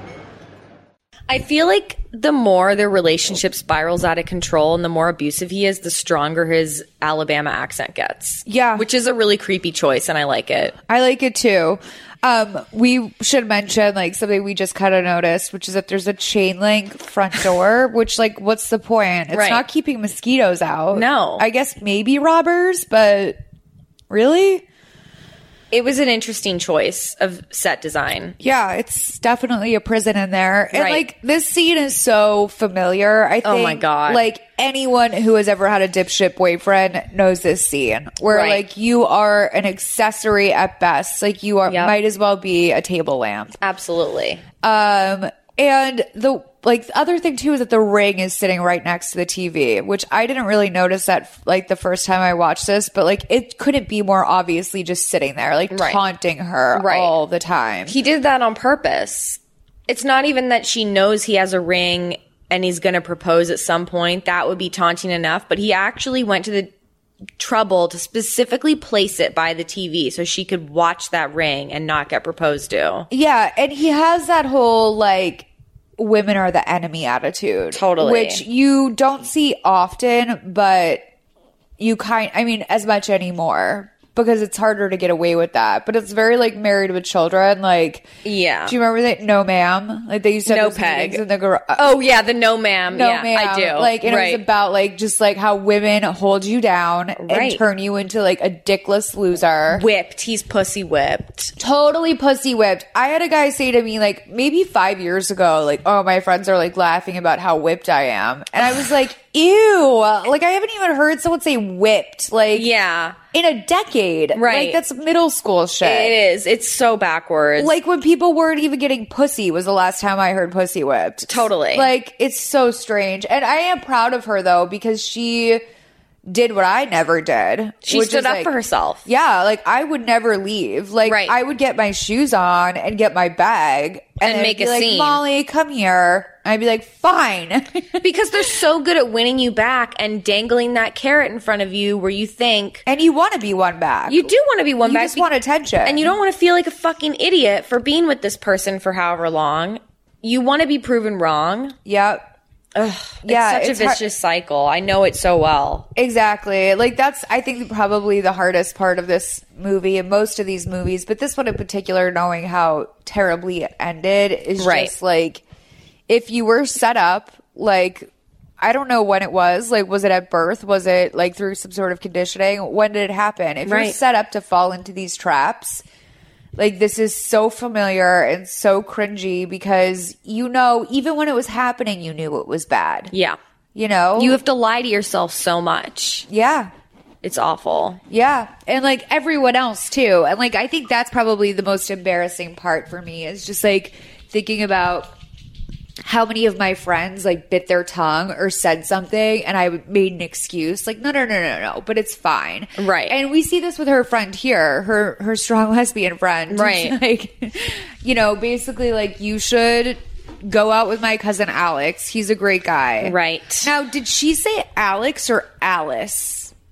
She said Alex because we see her go on a date with him. But it sounded like like Alice Cooper. Like I was like, is it a guy named Alice? Like because she says, "What about your cousin Alice?" And I was like, "Is she trying to say Alex?" Maybe she's trying to like feel it out. Like, would she be like, "Ew, gr- girls, gross"? 'Cause Right. Then she can move in. Oh, okay, okay, I see, I see. Just saying. I mean, but it's so obvious. Like that, this Tina is so straight. Like Tina, Tina no, is Tina's so, so straight. straight. It's like not even. It's really sad. Her that friend is such a lesbian though. Yeah. Like totally. Her friend has had so many sleepovers with her that she hoped would turn one way, but didn't. And you know what? I was the friend. I was the sad lesbian friend that had so many sleepovers that I hoped would turn into something. We did a call about this on Please Advise recently where someone was like, I'm in love with my best friend. And Christina pointed out, like, what if her best friend's like another chick? And she's like, and I Right. was like, yeah, that's a really, I didn't think of it. Like, we all sat there and were like, Right. oh, she's in love with her best guy friend or Right. whatever. But no. But what for- if? And yeah. That's a, that is, I It sucks. Yeah. I have compassion for that. I do too. And for me personally, I haven't had a crush on a straight girl in many years. And I feel like that's such self growth. Yeah. Like that's self love. Yeah. I don't get crushes on straight women anymore. I see that with like my little gay YouTubers that I watch. I love watching like a 22 year old YouTube gay figuring out Oh. his journey, and they're all like, "I love straight men," and I'm like, "No, I Ugh. feel so, I, I know I have so many friends who are like stuck in that trap. And, like, Right. part of it's intriguing and fun for them, Right. But it's also like, babe, like you just are afraid to love, right? You'll learn. so Um, are we gonna talk about the date with Alex? Yes. So Alex is like literally every guy that when I think about where I am now and why I'm not married, I'm like, it's because It's because I don't want to date him. Oh, for 'Cause- me, it's because I'm consumed with some fucking asshole. That's what I'm saying. like, I don't want to Oh, date Alex I don't because wanna he's date a nice. guy. Yeah. Yeah, that's what it is, right? but then I look back and I'm like, oh my God. Like, I had this guy from Alabama in college who was like fucking rich and like so nice and Yeah. like so obsessed with me. Right. And I would just be like, no, never gonna happen. Yeah. And like by the time I was on my like third getting back together with my ex boyfriend in college, I was like, maybe you should see if he's single. Totally taken, totally married that girl. And I look back on that and I'm like, obviously he wasn't for you because Right. it didn't work out universally speaking or whatever. But Right. like, it's tough to look back and be like, that was a nice fucking guy. And Right. this was this could have been where she turned a corner, but it just wasn't there. She, likes that. Yeah. He got her nice flowers. Took her to an art exhibit. Right. And like they were having kind of like relationship talks on the first date where she They had a good date. Yeah, they had a great date. And like we're both very aware of the fact that someone very important to both of them thought they should be together for a long time. And which- like also it's not like okay, so he wasn't that hot, but he wasn't m- less hot than the fucking meathead boyfriend than Right. Gabe in my Right. opinion. Yeah, he was just a little soft. Like, and he Yeah. wasn't like hunky, but like also now that we know what Gabe looks like in real life, like how bad could this guy have fucking right? He looks like he looks like a shoehorn or something. He Like, does just look is, like a shoehorn. He's not attractive. He's really unattractive and just like He looks like the walrus and the carpenter, but he's the carpenter. in Alice in Wonderland. Um, so they go to like they're at the end of the date, and she gets out of the car. She's holding a beautiful bouquet of flowers, and she's like, "Thank you so much." And he goes in for the kiss, and she turns her cheek to him. and I just like thought to myself, like, this is so 1960s, like the It way that she was. kind of gave him the cheek. Because I Right. feel like I'd be like, "Ew, no," or like not like that mean, but like definitely. You'd more, either like- say you know or you would guiltily make out with him even though you didn't want to. Totally. Like it's like there's no in between. If if you're Totally. if you're anything like Tina in my opinion. Yeah. But then Tina does but then this guy gets like kind of like a little shade of like MRA like incel where he's like well, geez, I guess that date didn't work out. Where he's like all like He's kind like, of "There guilty. won't be a now." date number two, huh?" I mean, that wasn't that bad, but he Wait, kind of what's like MRA, men's rights activist. Oh. Like he kind of gets like that sad nerd where it's like, shut up, like just be grateful that this girl went on a date with you. Like it didn't work out, it didn't have to work out. I am realizing now, looking back, like how many guys I've gone out with that were total incels. Oh my god! You know what I mean? Yeah, Like yeah. just guys that I'm like, oh, like I said yes to you because I thought I literally had a guy once after a date be like, I just want you to know, like I don't get my car cleaned for anyone.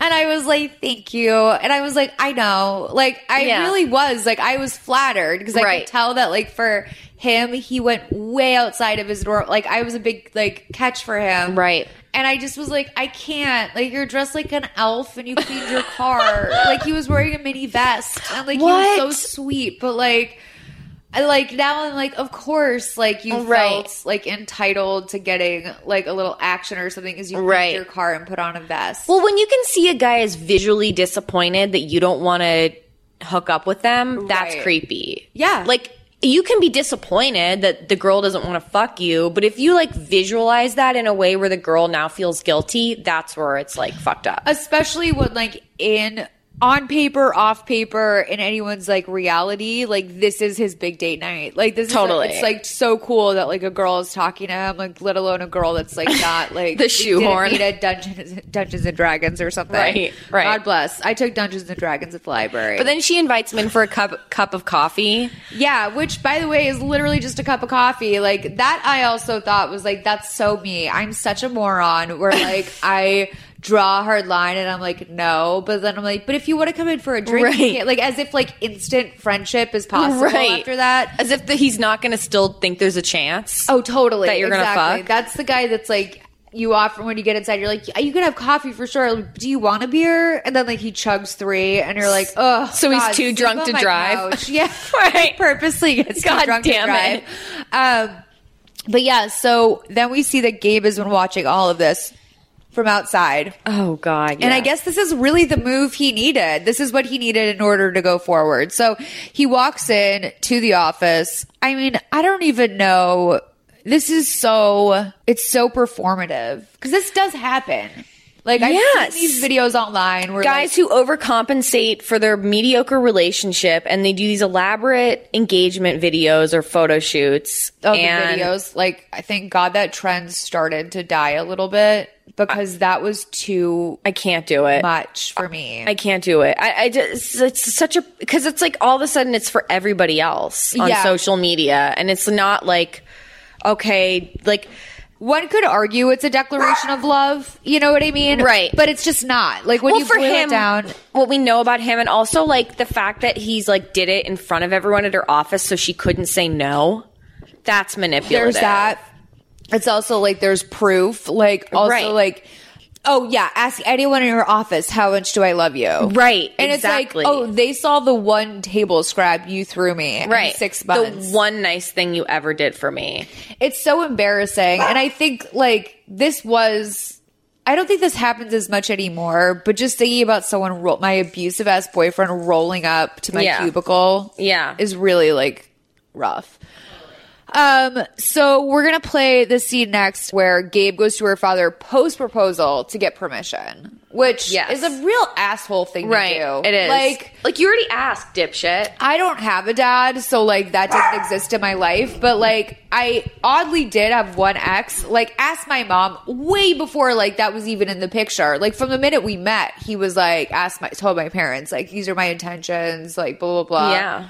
Which I think set up a really unreasonable expectation, which was also I think part of like his manipulation Yeah. tactic was to just kind of have everyone on the hook for okay, this is Molly's future husband. Right. But to go to someone after, it's such an afterthought. It's so disrespectful and just like what an afterthought it is. And then, like, why even bother? Right. And he's so rude and disrespectful to the So dad rude. during this meeting. I mean, for the dad to be able to keep this together is really like, I think my stepdad would have been like that a little bit. My Right. stepdad really did, I think, over the years swallow some shit. that Yeah. he would have, you know, not taken kindly to otherwise. I Yeah. remember he had like a talk with my ex boyfriend's dad that was really bad. Really? And I still, I was wondering when I was watching this last night, what did my ex boyfriend's dad say?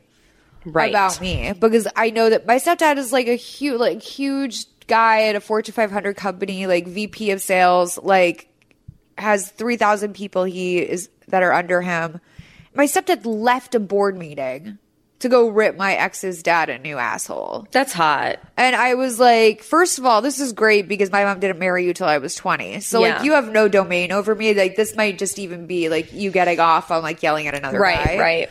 But it was great. Like I look back on that and I'm like, first of all, horrified thinking about what his dad must have said about me. Right. Because there was like he had cheated on me, but like it appeared like I cheated on him and like I love that the dad's got involved. That's so like Shakespearean or something. Well, because he had followed me out here from college, and Yeah. I was like going to live out here no matter what. And then he was like, "Well, I guess I want to be a writer too." And like, he never got a job. He never did anything. We lived in an apartment together, which Right. is like why I will not live with someone till I'm married. Like, Yeah. truly, um, it's tough. And he had to get out of the apartment, and I was so just dying to make it go away that I was like sleeping on the couch, even though it was like my bed. and, Right. like I had set up the apartment. He you had don't even want to be in the house. And Yeah. even when he's not in the house, neither of you want to be in the house. Totally. You're like, this represents bad. Except he had kind of like wanted to like squat there and like prove a point. Gross. And he hadn't gotten a job, and I had had a job since I had moved here. Right. I was like the an executive assistant for like the CEO of a company, so I was working const. I was coaching his kids' basketball team. I've never played Right. basketball a day in my life, and um, and like so I was just drained, and then I had this drain at home. And so I was just like sleeping on the couch, like just trying to get to a point where he would find an apartment and move Yeah. out. Right. And then this whole thing happened where basically, I think ultimately my stepdad like threw him a thousand bucks to like get out of the place. And, like, Nice. that was ultimately what happened. But I remember his dad, my stepdad would like get a little drunk and be like, remember when I told off like so and so's dad? He's And I- proud of that moment. Oh, he loves it. Cause I also am like the, cl- like, I'm the oldest girl. Sammy's like the youngest. She's like Yeah. 19 or 20 now. So like he's never had the honor of having that opportunity before. Right. And I think he probably like daydreamed about one day just like shutting some asshole down. I would have loved to hear that speech. Same. And I like also in his would've- business suit. Oh yeah. storming out of his meeting. That's so amazing. And like the best part was that like it couldn't be more. It is Shakespearean because his dad, my ex's dad, who was supposed to be this great guy because he's like this local fireman. Yeah. he was like the fire chief of like this local town, and so like you would think it's like, oh, the fire chief's a good guy, but no, he was like playing dirty. Like he was playing real dirty. It was some Newton, Massachusetts Italian shit. this is a lifetime movie that I want to see. It was. It ends very briefly with him following Tony Robbins around the country for $100,000 and then uh, consistently emailing me about pyramid schemes he cares about me. that Okay, he wait. wants- Now it's a Duplass Brothers movie, and I Yeah. still want to see it. He wants me to get in on the ground level because he cares about me. Yeah. Of like every- I fucking love it. I love it so yeah, much. it's great. So let's play this clip. Um, 3205 to 3336. And Tina said yes, she wants to marry you. Well, yes. I mean, have you ever met a girl who wanted a ring on her finger more than Tina? Of course, I wanted to get your blessing. Gabe, do you love my daughter?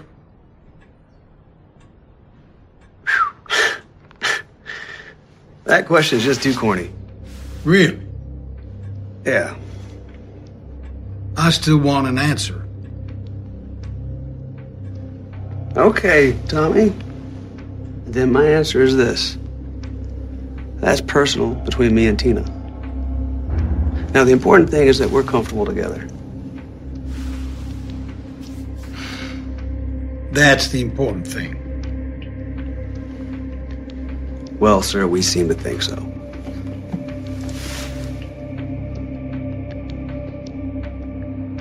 You have my blessing. Thank you, sir. It means a lot. Goodbye. I'll just show myself out. I bet you will. Goodbye.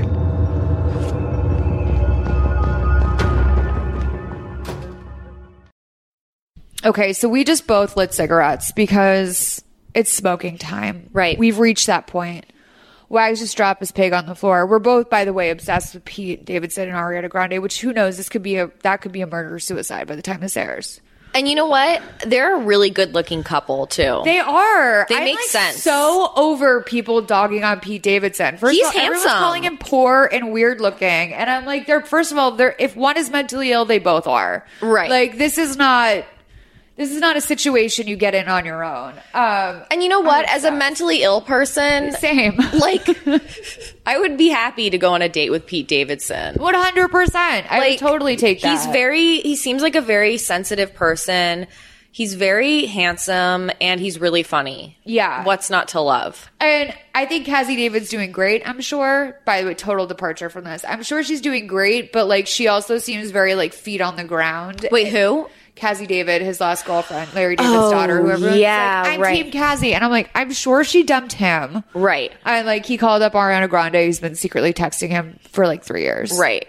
Um, but I could totally see she was the musical guest on his first episode of SNL. Like, Right. of course, that's where a crush starts. Absolutely. Okay. Back in the room where they're doing the Charlie Day meme. That's what I wrote here. Um, the police tells um, they tell Thomas that based on the ocean re- Tommy that based on the ocean reports there was no way that this could have been the tide or anything. There's no motive, and Thomas is like, "I'll give you a motive."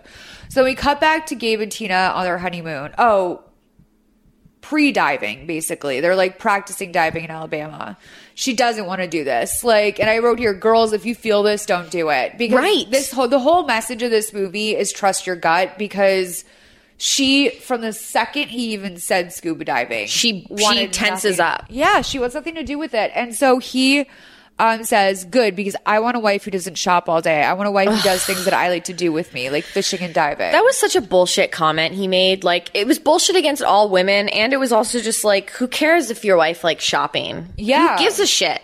But also, like, it's as if there's two choices. Like, you Right. get in the ocean and risk your life and do the one thing you hate the most, Or you're some just a vapid shopping-ass Barbie. bitch. Right. Yeah. So, and by the way, I would love to shop all day. I would too. I would absolutely love that. Sign me up. Where do I go? I would ab- I I would join a sugar baby website if I was younger. I wish I had had like more self possession back then. Right. Okay. But um, she says, Is there anything you like to do with me? It doesn't involve me going into water. Water freaks me out. I like air. So um, then we go down to him saying, You know, this is good to know. Um, also, I need you to make me the beneficiary, beneficiary to your interests. Never a good sign. Um, we've got a mortgage now. We've got to take care of each other. And she says, "Does that mean I don't have to die until I'm loaded with insur- dive until I'm loaded with insurance?" Nice typo, Molly. Um, so I want to play. I wrote here that I want to play this part because you can hear the, the music cues are so great. Thirty-four fifty-seven to thirty-five forty-eight. And what we should know is that this is gearing up to like the big wedding. There's going to be a huge, kind of like really quick passage of time coming up. Yeah, like that. Great. Well, if I forget to breathe, remember I'm an organ donor. Mm, that is good to know. oh, honey, actually, that reminds me. Um, I need you to make me the beneficiary of your insurance. Ah, way to boost my confidence. Thanks. I know, I know, no, no, no, no, no. It's serious. Come on. We got a mortgage now. We got to take care of each other. Got to max out our insurance, make sure the other one's covered. So does that mean I don't have to dive until I'm loaded with insurance? Hmm. it's not a joke, honey. Be serious, okay? Just put me on the insurance. I bet you can get it done by Monday. Okay, fine, Monday.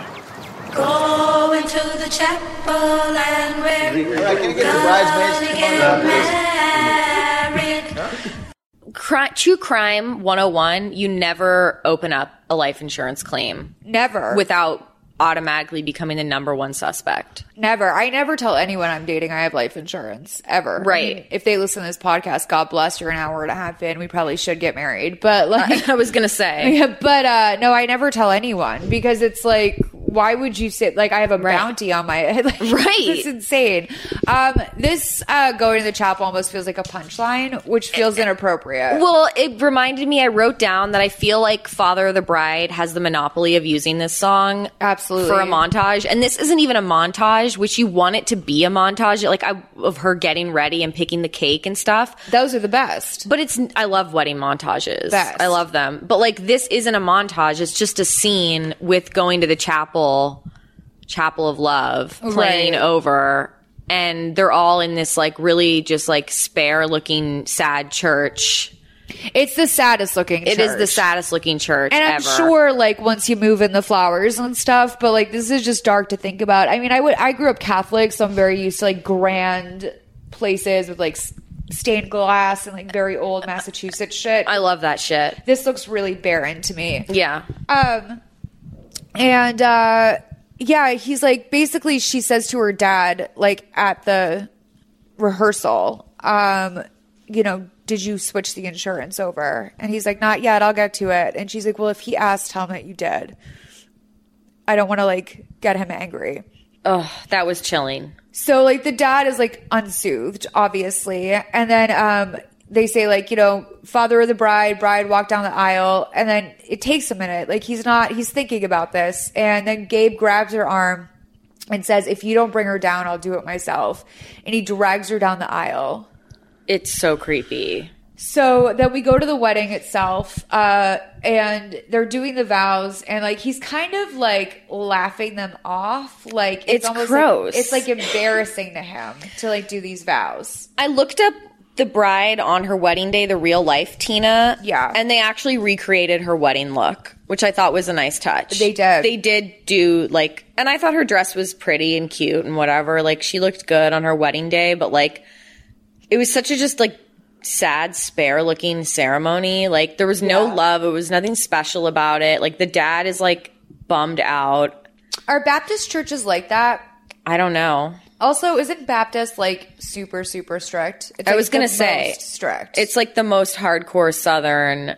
We hate gay people. I remember my friend went to a Baptist wedding and like because like you're allowed to drink alcohol, but like it's very like sparingly used. And like everyone at the wedding got one glass of wine, and you had to get in line to get it at the beginning of the night. Look, I'm sober, but at my wedding, I want people to be getting shit faced. Sure. Because it's a wedding. I would never deprive my guests of alcohol. Totally At a it's, wedding. It's such. First of all, it's like, yeah, I don't know why booze is such a like instrumental like part of a wedding, but it But just it is. kind of is. It is. Yeah. Um. But yeah, so right before he kisses her after the vows, before he even kisses her, he goes, "Now you're all mine." Ugh. And it just is is so thick with meaning. Right. It seals the deal of like, oh, he he's like, this is property. He to might him. as well say like, "Now I've got that insurance policy on lock." Yeah. Yeah. Guys, if you're about to marry someone and they're like more obsessed with the insurance policy than you, that's a big sign. Right. So then we go to the police giving a press conference in Australia, and they say that they're doing an investigation into Tina's death. It's remained open and active, but today the investigation is going to the next level. There's new evidence, um, and the coroner made a decision that the cause of death is now asphyxiation, not drowning. Um, so this is an a mur- this is officially a murder. So then Gabe is having sex with some girl who I thought was Tina. I did too. I was like, oh, is this a flashback? But no. No, it's not. And like he basically got like a diet Tina. It was Diet Tina, Yeah. budget Tina. And like it, it, it's sad because she's not.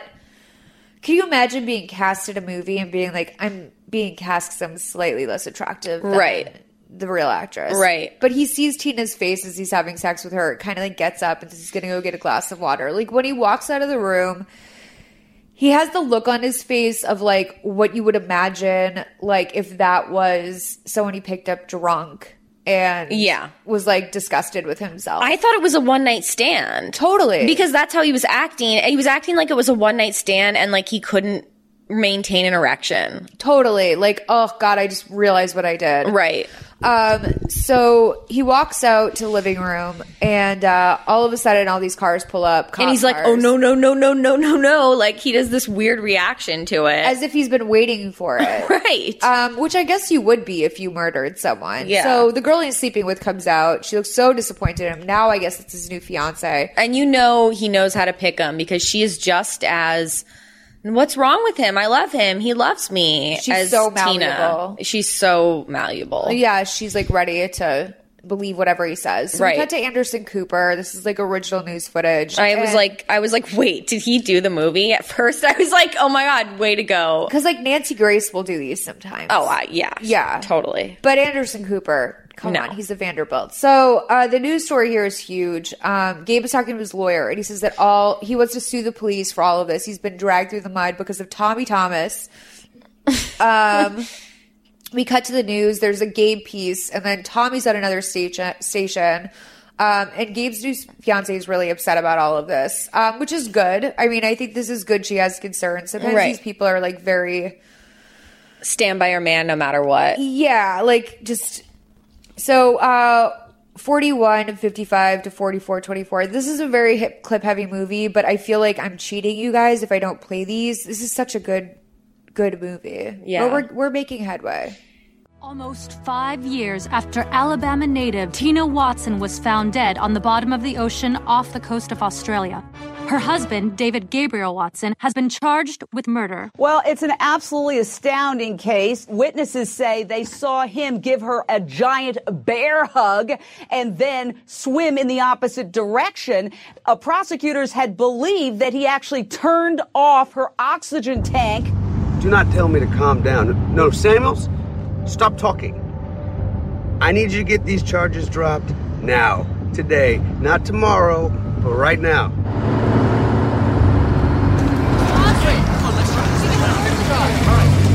Mr. Watson, what do you have to say? Mr. Watson!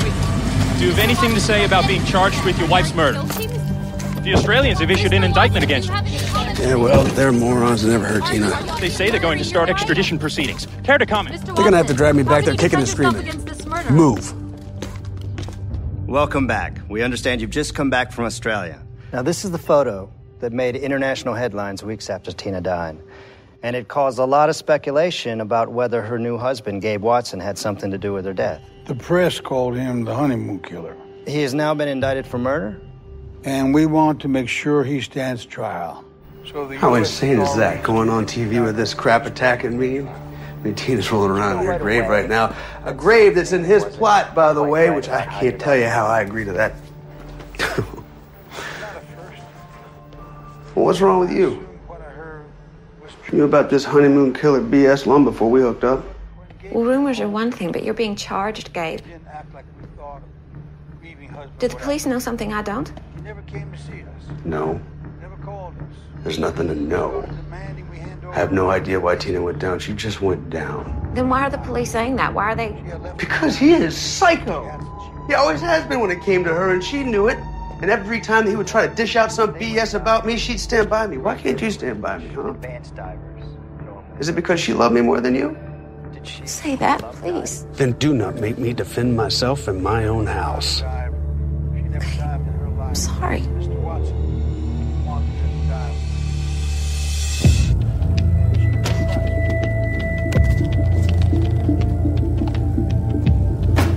Watch what you want. Okay. So we just had a realization while we were watching this, which is that this picture of her dead in the water. he looks like he's booking it the fuck out. I mean, I'll show you right now. Like it looks like a meme, like the wandering boyfriend. This could easily It could replace that dumb meme that's like I'm so tired of already. That's Oh, like yeah. been going on for like a year. Is that the butterfly thing with like the Uh, guy? yeah, it could replace that, and it could replace the wandering eye boyfriend that people still do captions for. Like this is the new caption meme. that I people mean, need to it's do. honestly, we should do a caption contest like within the community. By the way, people still, we, we are talking about what you guys want to be called as an audience. So make sure you go to eight inches uncut, the mother may I sleep with podcast story. That's our Facebook group eight as in like just type the number eight. Um, and nominate a name for this group because this is the most it's the most memeable shit. If Right. this wasn't literally a murdered woman, right? Basically, the image is for those of you who don't know or haven't Oh, seen sorry. the picture. Thank the image you. is um, in the foreground, like in the front and center. is Gabe? Do you see, Sammy? Like this is the most. It's Gabe in his full scuba suit, and he is like. Like the body language in this, he's booking it out Yeah. of there. Like he's like, "Oh shit, I gotta get out of here!" Like he's twisted around, like he's about to start sprinting, even though he's in the water. And then in the slightly more background on his uh, left side, there are just two fins that are like hastily swimming towards the dead He looks body like that's in he's- the background. The dead body is just there, like it. cou- I mean, again, it could be just a table lamp. Like this is like something. It's so crazy, um, and like this is also another thing too. Is that like why is he there? And then the two fans that are going towards her, right? Clearly trying to save this woman. Right. Like why can this man save her and you can't? That's what I'm saying. Like, as the husband, you'd be like, oh my God, like, I'd rather die than have you sink to the bottom. You know, like, I will die trying to save you. But David's body language is like, oh shit, like a bee is coming after Like me. they just put the pizza out at a pizza party. like it really is so sad. It is so sad. He definitely looks like he's got better places to be. Um so this is sad for a variety of reasons, but as we were also discussing, the thing with Tina too is that I don't even know his fiance's name. Um, we'll just call her Tina too. She um like and when he says like is it because she loved me more like you know that that kills a woman like that Oh, yeah. like she's like she is prettier than me she's dead i can't top that Because look, I have been the uglier of the girlfriends before. Totally. Okay. Like I know what my boyfriend's exes look like. Or like in the not my boyfriend now, but like my current boy, like past Totally. boyfriends. Like I always fucking know what the exes but look i don't like. look anymore I need to stop doing that for anyone I date. And like, I've been the uglier person before, and it doesn't feel good when you're in a low self esteem place like Tina too. but what he doesn't realize or what tina 2 doesn't realize about herself is that unlike tina 1 she has like no will to live and that's more Right. attractive to him than anything Totally. like she he she's the rose the remote at her She's not ever gonna fight back. Oh no, never. No, never. And like when we see the extent like how far this goes, like they deserve each other. But uh can you imagine like just a spoil the ending. Can you imagine waiting at the airport to pick up your boyfriend who's just served 18 months in jail for murdering Right. his first wife? Right. How humiliating. With a sign that says "Welcome home, babe." Like so, and you know he smells like shit too because he's also been on. A, Totally. he just got out of prison and he's been on an airplane for 15 hours straight. Like he's been wearing his college T-shirt on the plane that was probably never washed when he checked into jail. No. I always think about that because I watched 60 Days In. Um, that like the have you do you know what 60 Days In is? Mm-mm. They put people who aren't who never committed a crime in jail for 60 days Just to do it? immerse them in general population so that they get the idea and like no one knows that they're there. And so A and E obviously was only able to run this for like two seasons, Right. Because now it's a, a potential danger, Right. But um, the whole thing is that like you go in with white underwear and a white bra and like a white t-shirt and you have to kind of mess them up so they look like not brand new so Right. people don't know but like if you don't go into jail with the right underwear you're fucked like you have real? yeah because you have to wear white undergarments and a white bra and like if you go in with like a pink thong like you're never seeing that shit again Right. until you get out Right. and then who wants to put on that thong no, a two-year-old thong. that was like a leading up to arrest thong like whatever Right. you were doing. Whatever you were getting into that night is not good. That's not good. So No. doesn't sit well in a ziploc. So Gabe is with um this is a huge story by the way. I should just point this out. We've now realized this is like international news. So Gabe is with his lawyer saying that all this is a joke. Um, the lawyer seems to think that the fight over the insurance money is a big deal.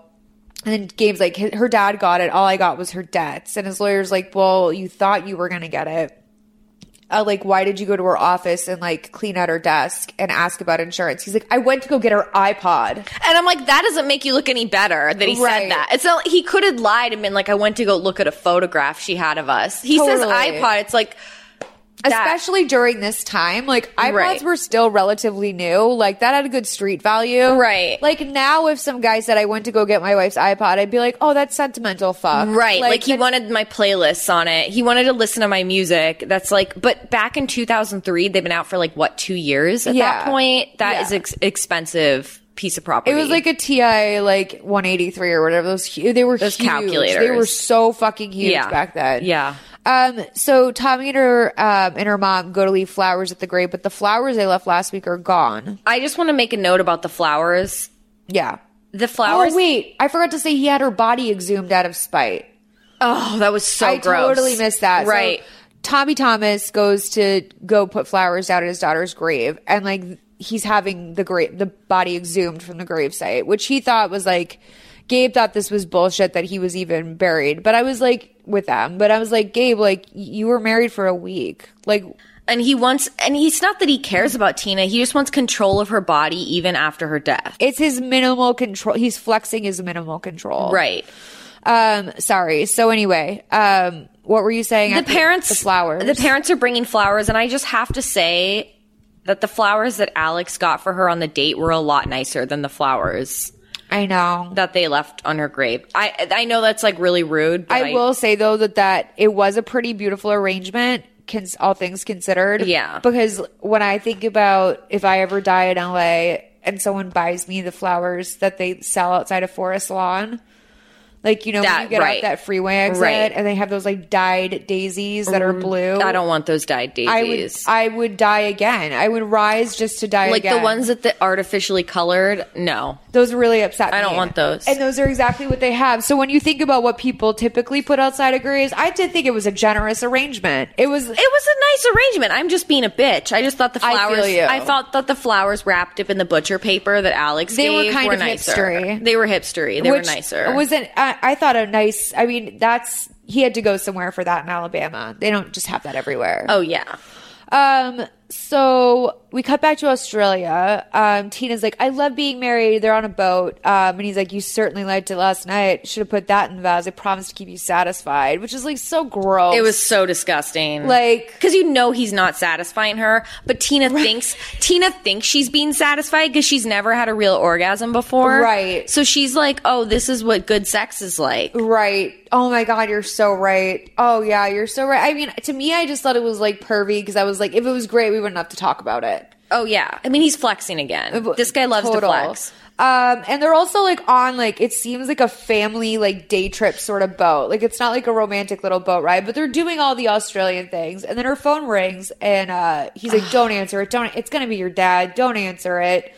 Which, I mean, it's pretty bold to think that you could answer a cell phone on a moving boat in Australia. Yeah, like there's no Right. Well, I mean, it's just like there's so much wind. Like you can't. I wouldn't want to talk to, on the phone. No. I mean, this is when people used to talk on the phone to each other. This is a Samsung flip though, and like in the middle of a windy boat. I just don't know that she would have even had cell service in Australia. She would have There's had to that. pay out the ass for it. Because when I went to Russia in 2004, Mm-hmm. my Nokia brick phone was not working there. Dude, when I went to London, like literally four year, five years ago, I had to buy like a Nokia burner. Yeah. because I couldn't use my iPhone there. I was terrified when I went to Japan, thinking I couldn't use my iPhone. But for some Could you reason, use it? Verizon like has stepped their game up in Oh the my last like four God. years. But I was like literally living off of minutes in London four years ago. Right. It was like, yeah, it's uh, we got to work on that international relations in terms of cell phones, Right. and just in general. Um, so the two of them go to the beach. They're playing around. I thought this was a little like pornographic for a beach. Like the two of them. Oh were my just, like, God, I thought it was wildly inappropriate. Okay, go- I'm good because I think of you as like some sort of like like a wild child sort of, but I I was like ew, like are there like there's like families here? They're like No, it was gross because, like, look, I'm a hoe, but there's a time and a place. I have, like, there's a time and a place for that. And, like, it was so, they were, like, at, you're right, they were at, like, a family beach. And basically what happens is she mounts him on the sand and starts, like, grinding on him. surprising for Tina, but that just goes to show his influence, I guess. she you wants to know? impress him and she wants to, like, be like, I just want to make him happy. This is my husband. Like that's the other thing too is like the whole like honeymoon thing weirds me out because it's like this is my husband. We fuck now, okay? And it's Right. Like, ew. Like, do you know what I mean? It's just like the tension of everywhere you go, everyone's being. Like, it's all about fucking. I know who's fucking tonight, like, right, it's because you're on your honeymoon. That's why I kind of don't even want a wedding because I just don't want everyone to be like, are they gonna fuck tonight or no? Like, Like, well, and, like your parents know you're fucking. parents know. Everyone so knows. bad. They just paid for a huge party so you can go get fucked. uh, but she's taking a picture with a koala, really fun. They do the kangaroos and everything. Um, and she's like, I just want to stay in Sydney.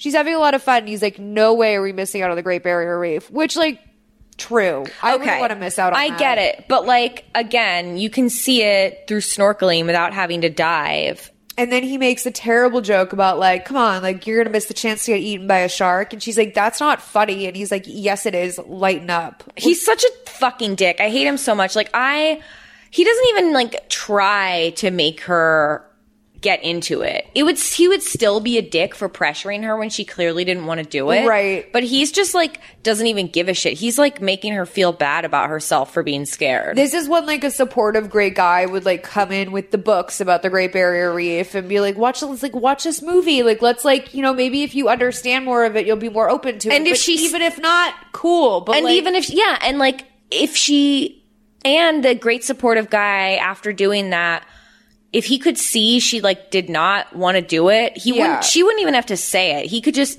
sense like she's not comfortable with this Well, that's the scary part of all this is that like she couldn't have said more times like from the Right. very beginning that she doesn't want to do this. and he makes her do it Uh, I just realized it's 9:30. So we have to start to like we have to Let's fast book forward it. a little bit. okay Um, but anyway, so we find out that he winds up removing the flowers that the parents bought from the grave. It gets caught on video. It goes completely viral. Right. Um, which is great. it was awesome I love that. i love that too Because it couldn't have been more telling. Um, Right. Then we find out, go to Queensland, Australia in 2003. Uh, Tina sees the boat they're about to get on, and right away she's like, this looks like shoddy. Um, Right. She's completely unprepared for this. Everyone else there is like an experienced person. We learn right away she's motion sick. and gabe's bragging gabe's bragging to everyone about what an experienced diver he What is is he a rescue diver? So like he has no excuse for any of this to happen. By the Right. way, um, and he says to her, "If you keep acting like this, you're going to ruin it for me and ruin it for yourself." So we cut back to lawyers in Alabama. Um, he's like, "Why do you keep taking me back to the worst day of my life?" Then back on the boat, Tina's like, "I'm seasick. What if I didn't dive today?" And he's like, "My parents paid ten thousand dollars for this trip. You have to try harder."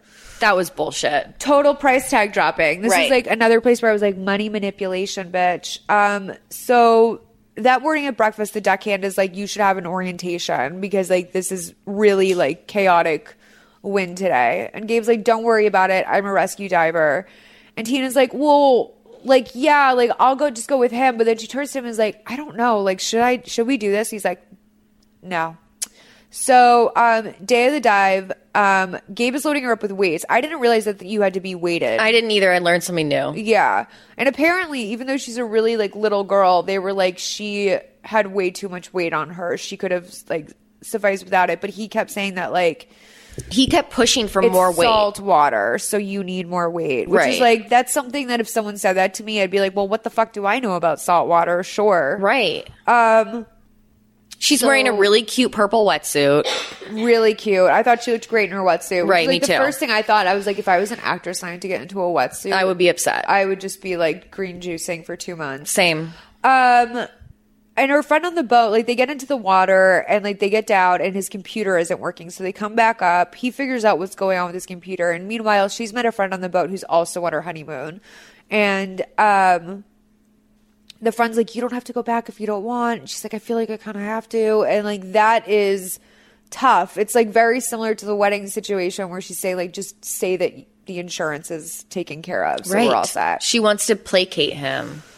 Yeah, yeah, and like the and like the thing with doing that with scuba diving is like the only thing that's at stake is your fucking life. Um, so let's just play 101.35 to 103.34. Wait, now they think I faked a broken computer? Well, they tested the computer and they said that it just wouldn't beep if the battery was in backwards.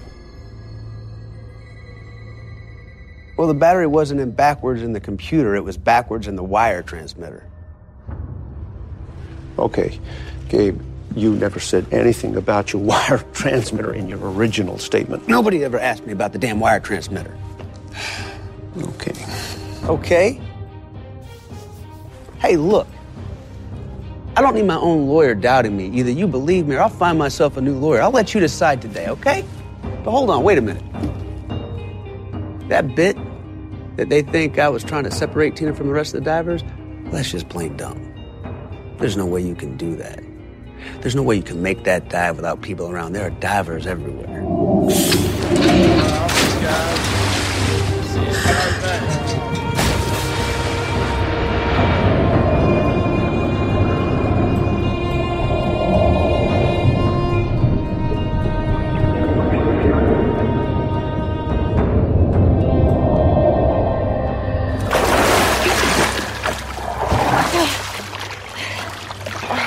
What's wrong? I don't know. I don't really feel very comfortable. It's gonna be fun. Come on. Ugh, You wanna go first? have I got enough air? What's that? I just don't know if I have enough air. Got enough air, babe. We checked before we went. How about you go down first? Oh, Uh. really? Oh, yeah. Come on, ready? All right. It's your again.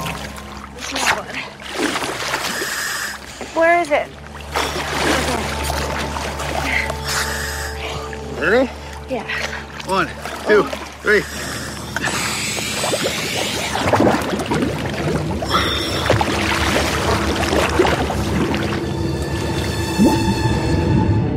I just wrote here, I've never seen want to do something less. Like every single part of her doesn't want to do that. When she's Right. underwater, she's holding onto this rope that's she does. attached to a she's buoy. not into it. She's so scared. And even when she's like, there's one point where she's pointing up, like, I need to go up. I need to go up. Yeah. And he's like, no. And he grabs her hand and like drags her through the water, like taking her from the one thing that she feels safe about, which is that rope.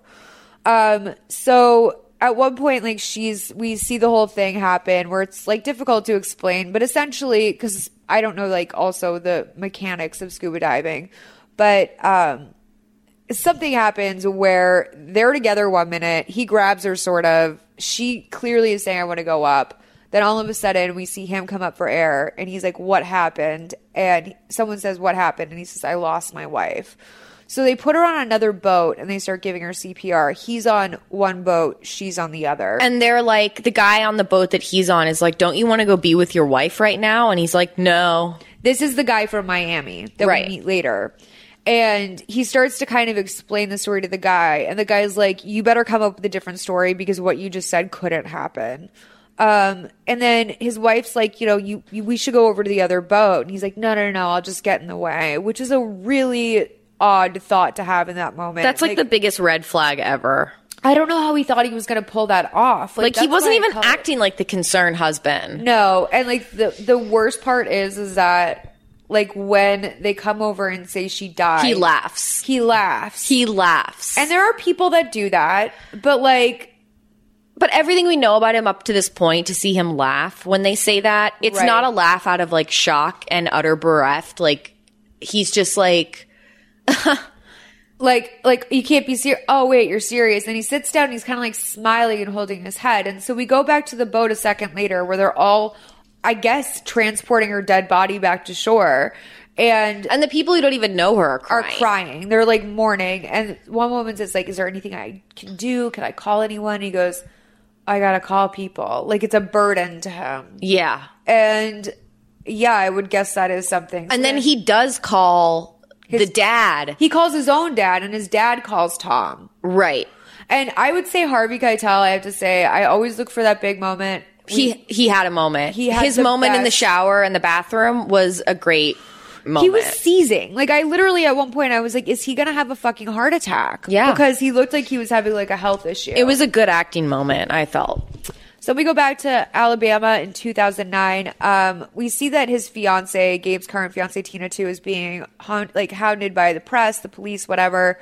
Um, Gabe's lawyer is leveling him with him, like which I love. Like I love that moment with a lawyer where they're like, "I'm not even going to gas you up. This Yeah. looks fucking bad, Right. And, like I'm going to do what I can, but whatever." Greg Campbell calls Tommy and says he's the guy in um he's the detective in Australia, and he says that Gabe has voluntarily turned himself in so he can prove he's not guilty of murder.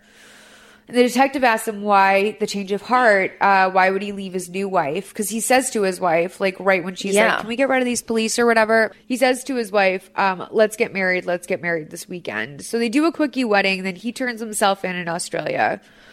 They act like this is like a fifteen-minute flight, Right. Um, and uh, he says, "Well, we'll see what the jury says about that." And then Greg says that, and then Gabe says, "Maybe we will, maybe we won't." So he agrees to take a lesser charge of negligence, manslaughter, so it's on his terms.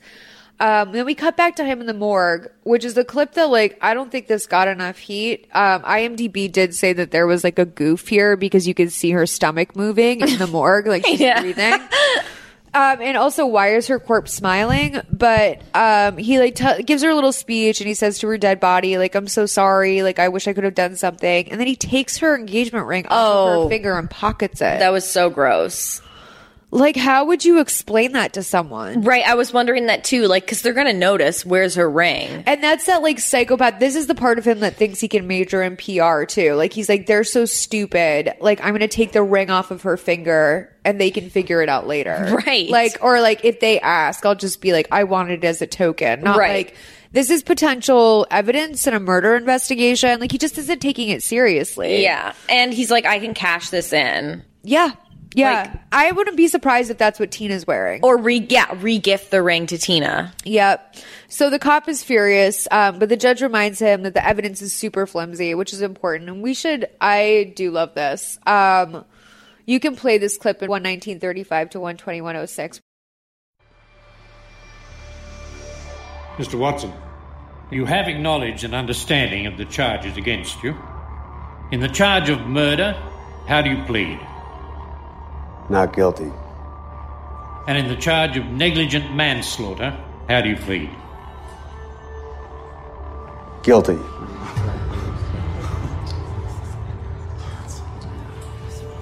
After reviewing the case, I find your decision to abandon your wife when she was fighting for her life reprehensible. You were her sole means of survival and you turned away. And this displays an appalling lack of character. And causing unnecessary death deserves criminal punishment. But by your plea, you do not seek to pretend that your actions were anything other than what they were. And you have spared the deceased's family the agony of a trial. You have saved the community the expense of conducting a trial.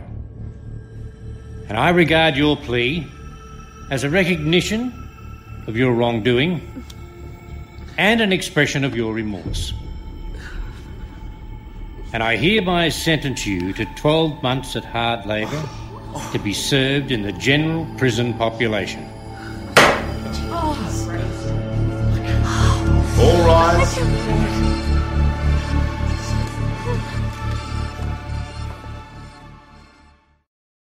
The judges there are Oh, their wig. He's dressed like Paul Revere. I was gonna say, like when they they gave like a close up on the judge's wig, and it was like this tight white curl. It's so bad. It was awful. Well, like his was almost like tinted blonde a little bit, which I really Right. liked because like this is the this is the type of court where I forget that this happens, but like in certain courts, like the lawyers wear sort of like gowns and wigs. like in Everyone wears a England, wig. Canada, and Australia. Like if I was in, I couldn't take it. I couldn't take it seriously if I had to look up at the judge. No, dressed in cosplay. Like why though? I mean, I guess maybe there's probably there's there has to be obviously some significance to it, but it just feels so antiquated that it like, Right. makes a mockery of their whole process. Totally, it's like a joke. It's like a performance. And I mean, when an American walks into your court, I mean, it's just they can't. Yeah.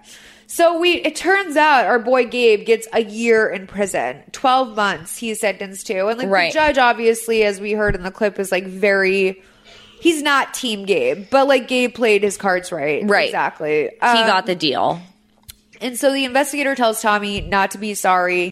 Tommy asks the lawyer if the prosecutor made a deal with Gabe before he left America. And then Tommy gives a speech to the press where he basically is like, I don't know how to put this except to say that the judge and the prosecutor prosecutor cared more about Mr. Watson and his embarrassment about being brought up on murder charges and allowed him to plead guilty to manslaughter.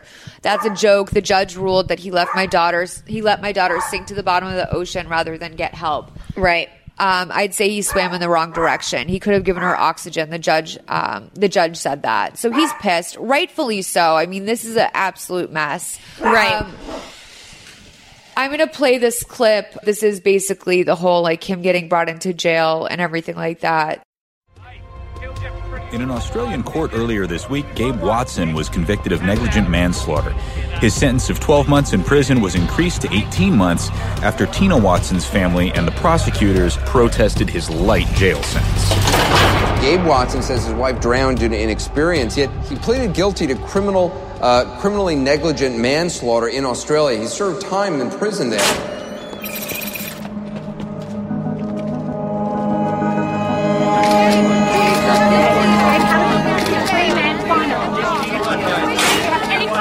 How do you feel? Why is your family not here? Gabe? Where is your family? Are you going? Gabe, where will you be going first? Where's your bus stop? Oh, come on. Land this bad boy. No, I'm sorry, man. I just I want to get on the ground, you know. I've been out of the country for about a year and a half. You know, the first thing I'm going to do, I'm going to find a nice piece of American soil and I'm going to kiss it. Then I'm going to find a cheeseburger and I'm going to kiss that. Yeah, I know what you mean. Then I'm going to find my wife and I'm going to kiss her for about two days. yeah. Okay, here we go. All right. How to get my life back.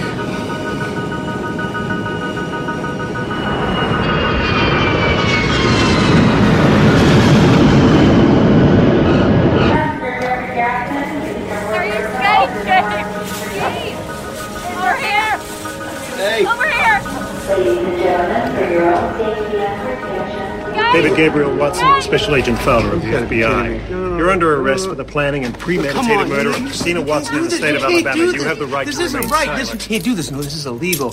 Have you not heard of double jeopardy? Pleading guilty to manslaughter in Australia does not get you out of murder charges in Alabama. Let's start again. Okay, you have let's the start right to remain silent. Anything you say can and will be held against you in a court of law. You have the right to an attorney. If you cannot afford an attorney, one will be appointed for you. Do you understand these rights as I've explained them to you?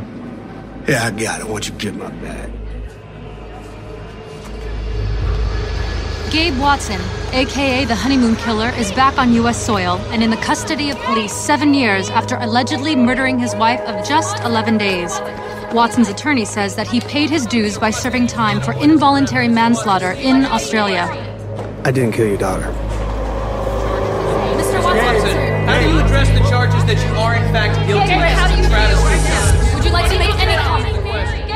It's a very complicated case. I want to talk about it with legal analyst Sonny Hostin, a former prosecutor. Um, it seemed uh, the prosecution was stunned that the judge threw this out. Were you? I think it's just extraordinary that this case never went to the jury. And today, Gabe Watson is a free man after an extraordinary week in an Alabama court. The case was thrown out by the Jefferson County Circuit Judge, citing lack of evidence. All right, we got food here. All right, guys. Doesn't make any sense. Maddie, do me a favor, brother. Yo. These aren't ready yet. Okay. Cammy, honey, will you take these, put them on the table for me? So we find out that they actually were able to extend his charge to 18 months because of, I guess, public upro- uproar Right. and like just people agreeing that this was absolutely ridiculous. Um, and on the plane ride home, he's itching in his skin to get off the plane. And he keeps saying that to the person next to him. He's like, can't wait to get back on American soil. Right. And like the guy next to him clearly doesn't know that he's this guy. Like he Right. just thinks he's a tourist who took a, too much of an extended vacation. Yeah. You know, and um it's it's very awkward because he has no remorse whatsoever, which I mean, let's say, you know, if you don't think you're guilty of this, which I'm sure he knows he is, but if you don't think you're guilty of this, I could see that being, you know, You're an excited to like never go back to Australia again. but like, I would think that you'd almost have like a peace about you that comes with serving that amount of time, where it's Yeah. just like you're humble and you've gained some patience. And he is not because he sucks. He's he's itching out of his skin to get there. So they get to the airport. There's you know his wife is waiting for him with the welcome home uh, Gabe sign, and right as he gets off the plane, he gets arrested. Um, I was so nothing- happy about that to see him get arrested. I mean, I'm glad they were able to hold him on charges Right. in the U.S. because I was kind of unaware. I don't know what else it would be except for like lying and wasting police time and Right. stuff like that. Because how could you charge someone for murder that didn't happen in your country? Right. But that said, it didn't work anyway because he was released. I guess I two weeks into the trial, the judge dismissed it for lack of evidence. Um, so we cut to a barbecue which Ugh. is so like wild and inappropriate to undersell it. Like that they're having, you know, they're frying up steaks. Right. and and and Tina too, his new wife, is there acting like she didn't just fucking like the belle of the ball. Right. Like she's not married to a gross murderer who doesn't know how to fuck. No, she's so happy. She's so happy. She's like, Oh, look at my little life. It's great. He didn't even get the insurance money, so like we live in this dump. I know. It did have a pool though. They did have a pool. Yeah. Uh, but like basically there's this scene where she hands him over a tray of really saucy looking chicken Yeah. or something and the sauce gets on Gabe's arm. And like I don't know about you, but I held my breath I because I, did was too. like, he's I gonna did too. strike her in front of everyone at the party. That's what I thought. And I was like, oh, and then the image will be shattered in front of Yeah. all these people. But he didn't. He restrained his cool. He's like, that's all right, baby. And then he goes over and makes the weirdest choice Oh, it to was clean so gross. himself off in the pool. in the pool. It's like, dude, go in the kitchen. It's right there. Well, like why? Because of chlorine. Like you can wash yourself off in a pool when you have. Which, by the way, IMDb hated that the amount of barbecue sauce on his arm Did it changed so change? drastically. It was a lot of barbecue sauce. It Like- went from like a splatter, Right. which I was like, "Oh, this is an abusive husband." It's Like this is enough for an abusive husband to be mad Right. about. To like to the point where I was like, even I would be pissed about that. Like, dude, you fucking. He was like covered in it. yeah, I'm like I'm covered head to toe in baby rays, and like you're like, and it was probably hot, Fritos too. into a bowl. Yeah, totally. And like, so he goes to the pool, he dunks his whole arm in. Yeah. And he starts washing it off in the pool. And he stands up with this look of smug self satisfaction. He goes, Who wants to go for a swim? Oh, but wait, what you missed there is that the ghost of Tina Oh. was staring back at him. Right. He sees it in the pool. And he kind of like shudders and is like, "Ugh, that's too much of that for me." And then he like is like, "Who wants to go for a swim?" Like credits up, Like, Right. it's Freeze so- frame credits. which was it's great because last week we did a movie about Lisa Renna learning how to swim, um, and like finding out she's fucking her swim instructor's husband. And so this is a very water heavy season of Mother May Sleep with podcast, which I don't mind. It's Right. summer. I think it's celebratory. Yeah, I loved this movie, guys. Ten out of ten for real for me. It was great, just because. Yeah, I mean, this is even if you're not a lifetime head, which like maybe another woman's husband, which we watched last week, maybe that would be a lot for you. But this Right. is just a good. I for me, this reminds me of like Backdraft or something where it's like this is just a good movie about bad things that wouldn't occur to me. Right. But we have a scale here that is, you know, we use to kind of judge, rank these movies. Um, last week was an all time high. I won't even tell you our score because it's insane. But um, what's your favorite movie of all time? Like, just in terms of how well made it is, the acting, everything. Like, The your bad number seed. one. What, backseat? The bad seed. The bad seed. I was like, what's backseat? Um, the bad seed. Okay, so great movie. Um, I would say five for us is Mother May Sleep with uh, Danger, which is like the OG just in terms of everything lifetime. So when we're going to go and rank these things, and we do have a slightly different scale than we did last year, um, you're going to, if you, the closer to one is the bad seed, the closer to five is Mother May Sleep with Danger. So on a scale. Is that the worst Lifetime movie? It's the most lifetimey lifetime, movie, Right, I would say right. just in terms of like, you know, it's no Haley Duff flick, which are really bad as well. Yeah.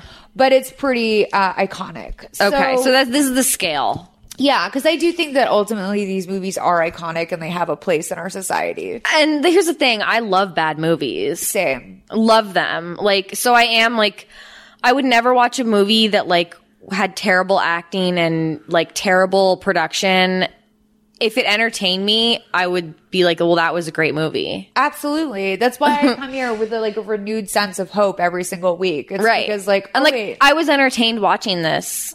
I totally loved it. I this is up there for me with like Drew Peterson and like Craigslist Killer and some of like the better true life stories that Right. we've covered on this show. Um, so in terms of like the acting, would you say this is like a one closer to the bad seat or like a five? Um, I would say it's uh, probably a four. This is yeah, I would say it's a three point five or a four. I thought Like, Harvey brings it up. I'm gonna give it a three point five because Harvey I, I think really like because there were moments that I started laughing because the acting was so bad and cheesy. Totally. But I love bad acting. Yeah.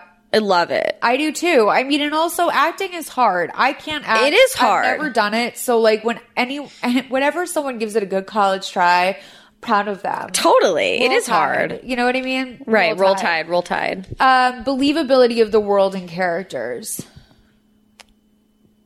Uh, now that we've talked about how sad the church was, I would say it's a lot more believable. Totally. Believability of the world and characters. Well, I would give it a two. Yeah. Because like they did do a really good job with the emotional abuse aspect of their relationship. They had a lot of like different locations to cut up and make seem authentic. Yeah. A lot of- there was a lot of moving parts that I thought they did a good job with. I'm going to give it a two.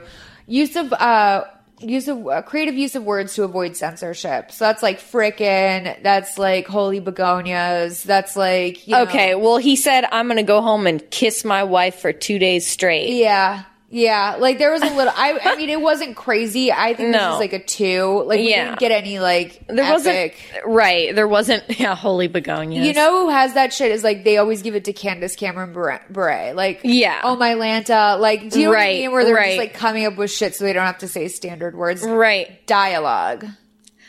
It wasn't great. It was not great dialogue, It but wasn't I didn't, the worst either. yeah, it wasn't the worst. it was like a three. Yeah, it's somewhere in the middle. Wardrobe.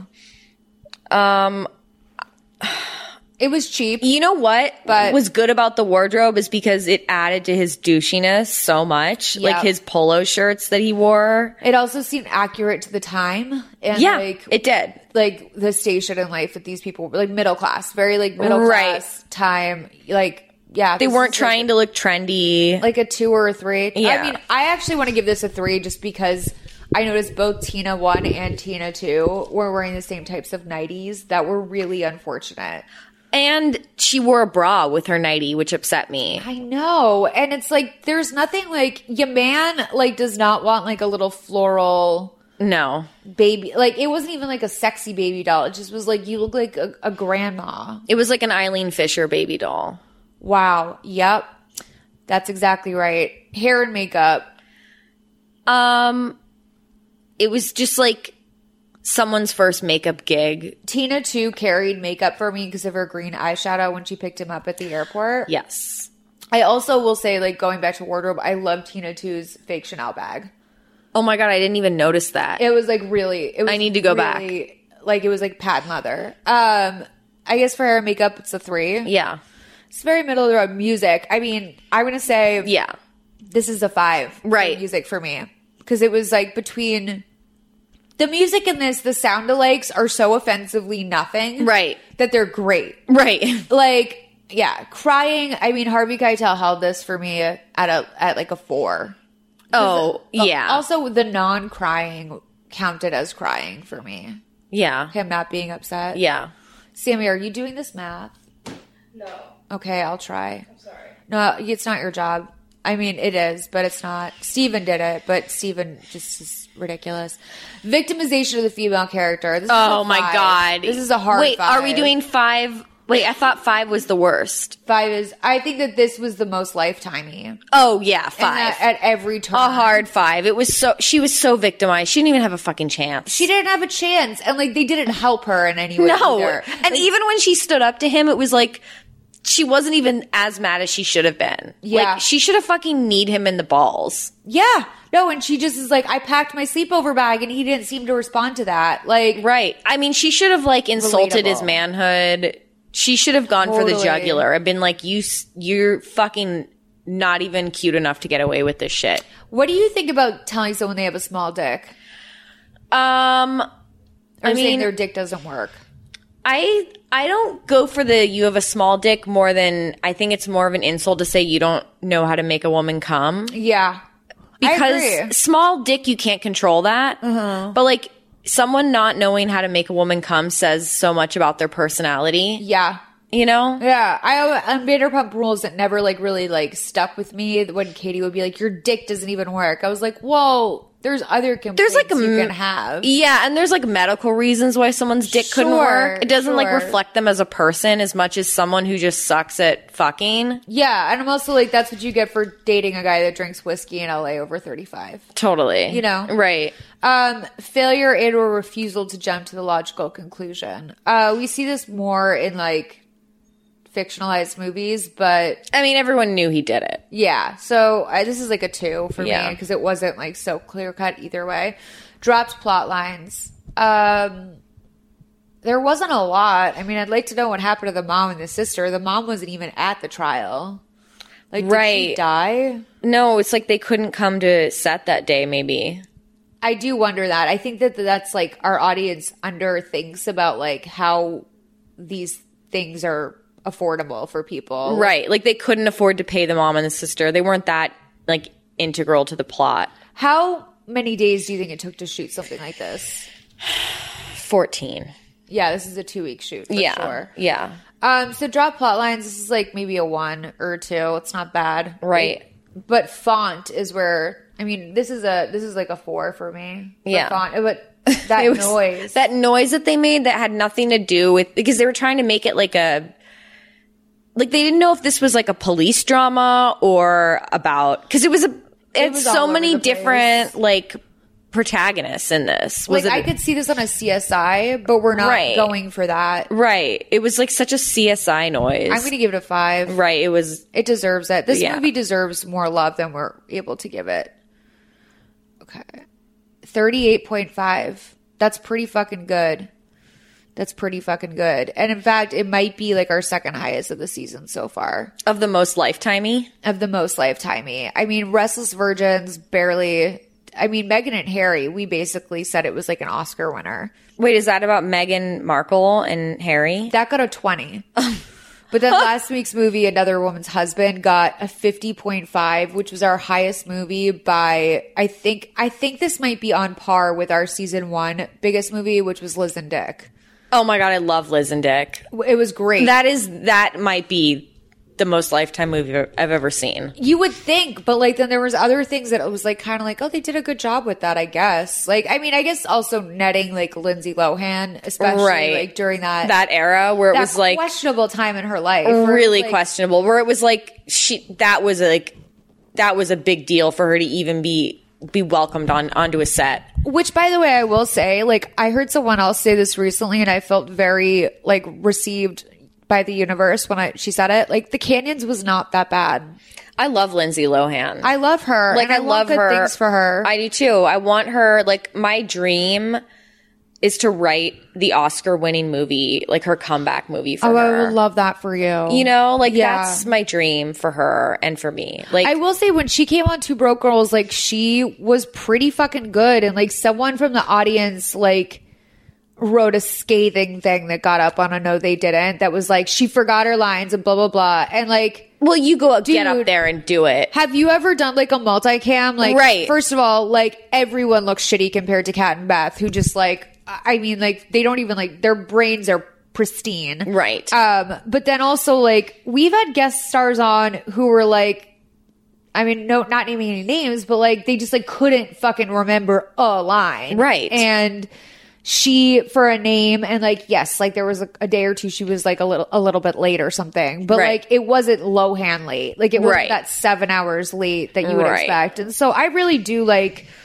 I I love her, and I don't know how necessarily that relates to this movie, but I will say that's who the hearts of the people who watch this movie are. I think they We- root for Lindsay. Yeah. And even if they don't like even if they think she's stupid and trashy and ridiculous, I think the hearts of the listeners of the show love watching her. we root for women. We do root for women You and know? Lifetime, a channel for women. Like how many like dudes have done exactly what she's done and they're like fucking fine. all of them. yeah, when a woman Fucking does anything all of wrong- them. literally anytime a woman fucks up, like if Misha Barton had a dick, she would be. She'd be already Doing- on her Oscar nom by I was now. just gonna say, I was Okay. like, not even that. Maybe she'd be hosting, like Right. she'd be like Bi- the Billy Crystal of her life. If she Right. was yeah. Right. It's so sad. It's, so, sad. guys. Rachel Fisher is the best. She hosts a podcast that I love called Hollywood Crime Scene. You guys will love it too. It's very dishy and very fun. And we've had Desi on as well. Yes. So if you guys like Desi, you like Rachel, they're the best. Hollywood Crime Scene. Is there um your Rachel Fisher on Twitter, right? the Rachel Fisher. the Rachel Fisher Yes. Childlike Empress on Instagram. Yes, yes. You guys should go follow her. She's really fun and super fucking funny. Lots of hot takes. And uh, I'm all about it. Thank, you for, Thank you coming for and having doing me. This I was so know. fun. I'm sad this is over already. Yeah. But you know what? Hopefully, this is just one of many more seasons. Yes, We'll have a lot more. I would love to come back, and you have to come on my show too when we Duh, when I we know. figure out our guest format that we're trying to do. I would love to. I've Yeah. been thinking about like what I would do, and I know, I know Jodi Arias isn't a Hollywood story, but then the no, other- we want we What want else our did I guests think to of? we want our guests to pick any crime that they love. I had another Hollywood one that I thought of last night. I can't remember exactly what it is, but it was it was a good one. I will say that I loved your episode about Jared Fogle so much that today I was like, should I order her cookies from Subway? And then I was like, I'll have 20 cookies here from Subway. And That like is I can't so do that to sweet. a person. That is so sweet. but I was going to order you cook I I mean the you know thought what? was there. The thought.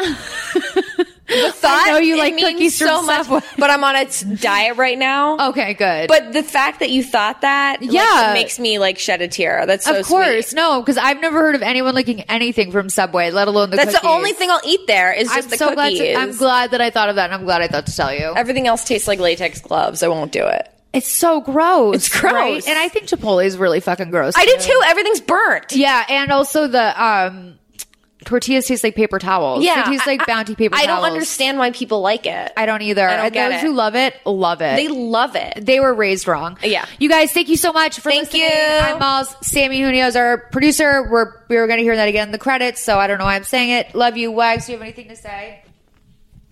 No. All right. Bye guys.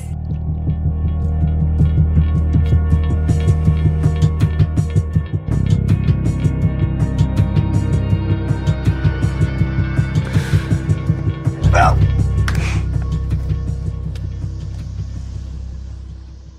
It Who wants to go for a swim?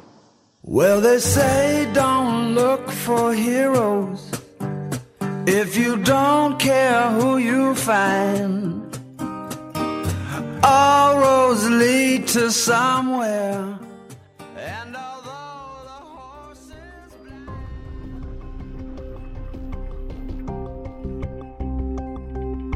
Thank you for listening to season three of Mother May I Sleep With podcast. Our show today was made possible by our coordinating producer, Nicole Matthew, as well as our producer, Sammy Junio. Much love to Christina Lopez for all of her help and Elizabeth Brozek for that killer logo. We love it when new listeners find our show, and the best way for that to happen is landing in the Apple podcast charts. You can help us out with that by making sure you're subscribed to the show, and if you want, leave a review.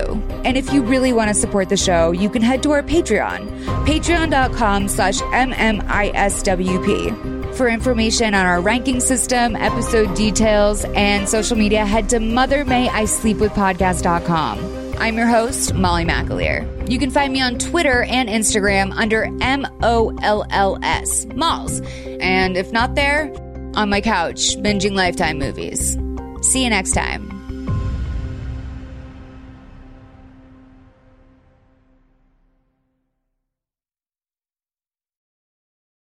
Hey there, this is Justin Bartha. I made a funny new podcast, King of the Egg Cream. It has the greatest cast in the history of podcasts with actors like Louis Black. I'm torn by my feelings for two women. Bobby Cannavale. You can eat it, or if someone hits you, you can put it on your cut. Melanie Linsky. I wonder what these marvelous things are that look just like boiled chicken feet. Jason Ritter. I can break things and pick locks and kill people. Michael Stuhlbarg. The whole point is to inspire people that they should make themselves better. Ari Grainer. No, don't whet its appetite. What are you, an idiot? Me, Justin Bartha. That's not just any egg cream, that's a Lemke's special. And all narrated by the hilarious Richard Kind. This is the story of Harry Dalowitz and how he rose from nothing to become New York's King of the Egg Cream. So if you like funny true stories, come listen to King of the Egg Cream, available wherever you get your podcasts.